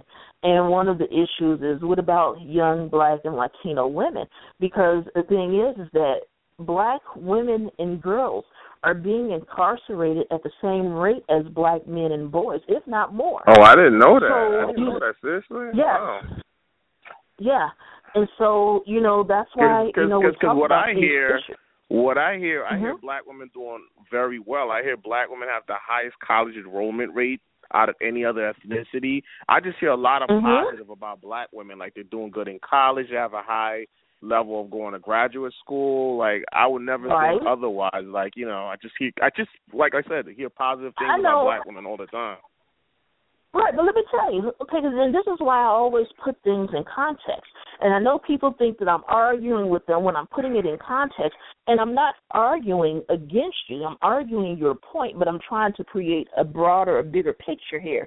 Now, when you hear about, you know, black women being the most educated group in this country and being enrolled in graduate schools, blah blah blah, that all of that is correct except the net worth of a black woman is really just a dollar you know, if you go and you look at, you know, the statistics, but what is happening is you have these double standards. So let's say we have a panel, especially after, you know, everything took place in Baltimore and Ferguson, and, you know, you had all these town hall discussions happening all over the internet. What is interesting is you'll see a panel, let's say it had, you know, three black men, two black women, and somebody that was Latino all right, so the black men, oh, this is an ex police officer and he's a community activist. The other black guy, oh, he's a rapper, blah, blah, blah. And then you'll see these black women, oh, well, she has a PhD from here. She has an EDD here. This one has her JD from, you know, Harvard Law or Yale Law. The thing is, is that we are held to a higher standard. Black women are held to a higher standard in every basically scenario and you know and it's it's just it's absolutely amazing. Um if you go and you start looking at some of these things even with some of them being highly educated if you go out and you do some research especially on some of these black professors these women professors um a lot of these adjunct professors are living on food stamps and public aid because the universities are not paying them. They are making below poverty line or at poverty line types of salaries. Yeah, I was watching that. I was watching the documentary, and you're 100% right. They showed this. I was watching this one lady. She had a PhD, and the money she was making mm-hmm. was like McDonald's money, literally McDonald's money with a right. PhD, which is mind-boggling. That's just mind-boggling exactly. even like it's just crazy. No, you're right. I, I saw that whole documentary, and it's because a lot of these colleges they just so profit driven that because a lot of these, a lot of these universities, a lot of people don't realize they don't want to hire any tenure um, um college professors anymore because the the tenure professors they're so expensive that they just try to keep right. that tenure level low. So whatever teachers that come in, they're per diem or they're like a part-time teachers, which don't get no benefits, and they pretty much are being exploited by the universities. You see what I'm saying to you? Right, exactly. But see, that's the thing. You know, in academia, it's called publish or perish. And so, you know, their focus is not necessarily to teach these children. Their focus is to get published because the publishing brings in money for the for the institution and and that is what they are trying to do bring in money so these children are not necessarily being educated fully and then some of oh, them become not. teachers this is what and this is what they're pushing out to these schools and that's why the public education system is in trouble and oh, that's it's for a, a, number trouble. of Matter reasons fact, that also has to the, deal mm-hmm. the the New York Times I was reading the New York Times last year and had a whole documentation of all these employees. We're talking about major employees, IBM, Google, all these big mm-hmm. top companies, and they're complaining about the amount of they're basically complaining about the kids coming out of college. They're saying these kids don't have any critical thinking skills. They look in their right. Like there's so many grammatical errors. They don't know where to put the punctuation, period. Like a lot of these employees right. are complaining, saying we don't know what these kids are learning in these universities because they're not learning anything. Exactly. These kids are coming out and see, they're dumb. The, the employees are making these Right. statements. You know, the employers. And see, exactly. And see, but that's the thing. That goes back to what I was saying earlier with, you know, when you were talking about the high school. Same thing happened in college. They're teaching these children the test. These kids memorize enough to pass the test. They are not necessarily learning the material. They're not learning, they're memorizing. And there's a big difference, you know, between memorizing and learning. And that's correct. They are not being taught critical thinking skills. They're not being encouraged to think outside the box, like I said earlier. And this is happening across the board across this country. This is happening in a bunch of other places as well. And so, you know, like I said, I'm not arguing with you. I'm kind of arguing your point, but I just have to put it in context and perspective because sometimes, you know, we get lost in the details, you know, the nuggets. You know, so it's like you know we have to kind of pull it all back together but um yeah you know i've had college you know some some of these academics that got upset when they found out, you know, the type of money that I was making in computers. Now, this is the thing. When I went to college, you know, my major was electrical engineering. So anything, you know, dealing with computers or electronics and all of that, I know how to do that stuff. I've been fixing VCRs and TVs and radios since I was like 11 or 12. You know, and um you know, even though I don't screw around with some of the stuff they have out here now, but um other things, yeah, but when, you know, they look up, you know, a job description or a job title and you can go out there and look it up and they would see how much money some of us were being paid, and especially some of us that have no letters behind their name.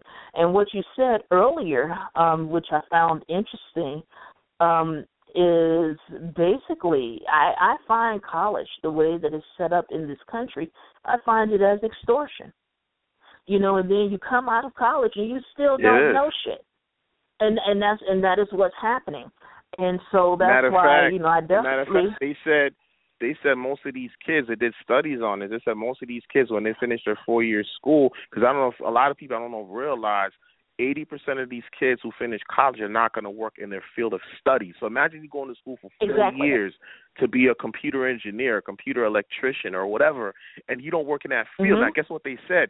They said within two years of you not working in that profession because your brain is like a muscle. If you don't work it out, guess what? You lose it. They said within two exactly. years, if these kids don't get into that field, they only grasp about 20% of the information they learned four or six years in college. Because if you're not getting into that field of study to keep refreshing your, your memory, your brain, because your brain is a muscle, if you do not keep refreshing, you don't use it, you lose it after a while. So studies have shown after two, three years of these kids not working in their field of study, they only grasp less than 20% of the information. 80% of the information they learn in four year, five year school, they lose it. They lose it, and it's it's crazy. Exactly. So basically, you're you're you're paying exactly. all this money. You paid all this money to lose the majority of the information you learn because you're not practicing it on a regular basis. It's crazy. Though. You're right. It, it, it, it is extortion. It is. Yeah, exactly.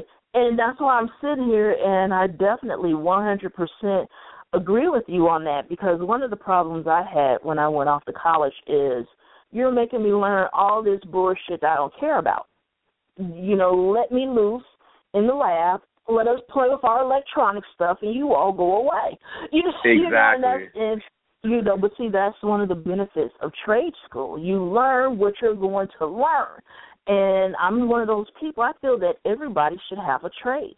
And then, you know, after that, if you go on to pursue a higher education, then so be it. That's fine. But, you know, you know, you keep hearing all of this, you know, bullshit about there not being enough um people in the United States that can fill all of these jobs. People aren't trained, they're not skilled enough, they're not educated enough, and that's a lie. Because what's happening, you know, and I've talked about this a little bit last week when I was talking about NAFTA and CAFTA and TPP and all of that. What's happening is these companies are able to get cheaper labor in these, you know, poor countries like That's what it's all about. like That's India, what it's all about. like India, and like China. And what's going to happen with the TPP is it's going to force us to compete with people making fifty cents an hour, and this is why you see them trying to destroy the the unions. And so we start talking to people and looking at things from this particular hmm. perspective. And it's extremely important, you know. it- But the thing is, is that the dumbing down of America has been They going don't. on for decades, and they My- don't my want people to think for themselves. Mhm. My sister, I I seen a documentary on China, and I was shocked to see the abuse that these so-called corporate Yep. um, companies are like how they're exploiting these people in China. Like I seen this one Asian dude. True story. This Asian dude got accepted at the top university in Beijing, China. Like you know, Asian people are like when it comes to studying, these people study anywhere from twelve to fifteen hours in one day. Because the average Right. American studies five, six hours a week, five, six hours a week. These Asian people study 15 hours in one day. So this Asian kid got accepted in the top university in China, right? So, so, so Uh-huh. one day he could work for an American company, like you know, like a big corporate top company. Like usually it's it's it's in like like engineering, something to do with technology. So he gets in. Now, guess what the company requires him to do? He's required What? to give overtime to the company every day and not get paid for it. That's part of the program over there. So these people, imagine you're going to school, studying 15 hours a day, you're busting your ass, you finally get this great job, and now the job is exploiting you even more by telling you, yeah, out of the eight hours, out of the um, 12 hours you work for us, you only get to get paid six hours of it. The other six hours you have to give for free. And this is what goes on in China and a lot of these so-called foreign countries. And the money they get paid, I was shocked. Some of these guys are getting paid three, four, five dollars an hour. Like an American person can never compete with that. You can never compete with a guy with a master's degree in engineering who goes to a top university, is willing to work for seven, eight dollars an hour, plus work for six hours for free and no benefits. How can an American person right. compete with that? You can't. Exactly. Exactly, and and and that's my point. We cannot compete with that. And another thing that needs to be addressed, like earlier when I was talking about what happened with the mortgage bubble and how you know these people were able to sell these you know worthless pieces of paper and hedge fund managers didn't go to jail but we lost a lot of wealth in our communities um even with situations like that, what happened, you know, like you're talking about, you know, what's going on in China, um, you know, that's happening in the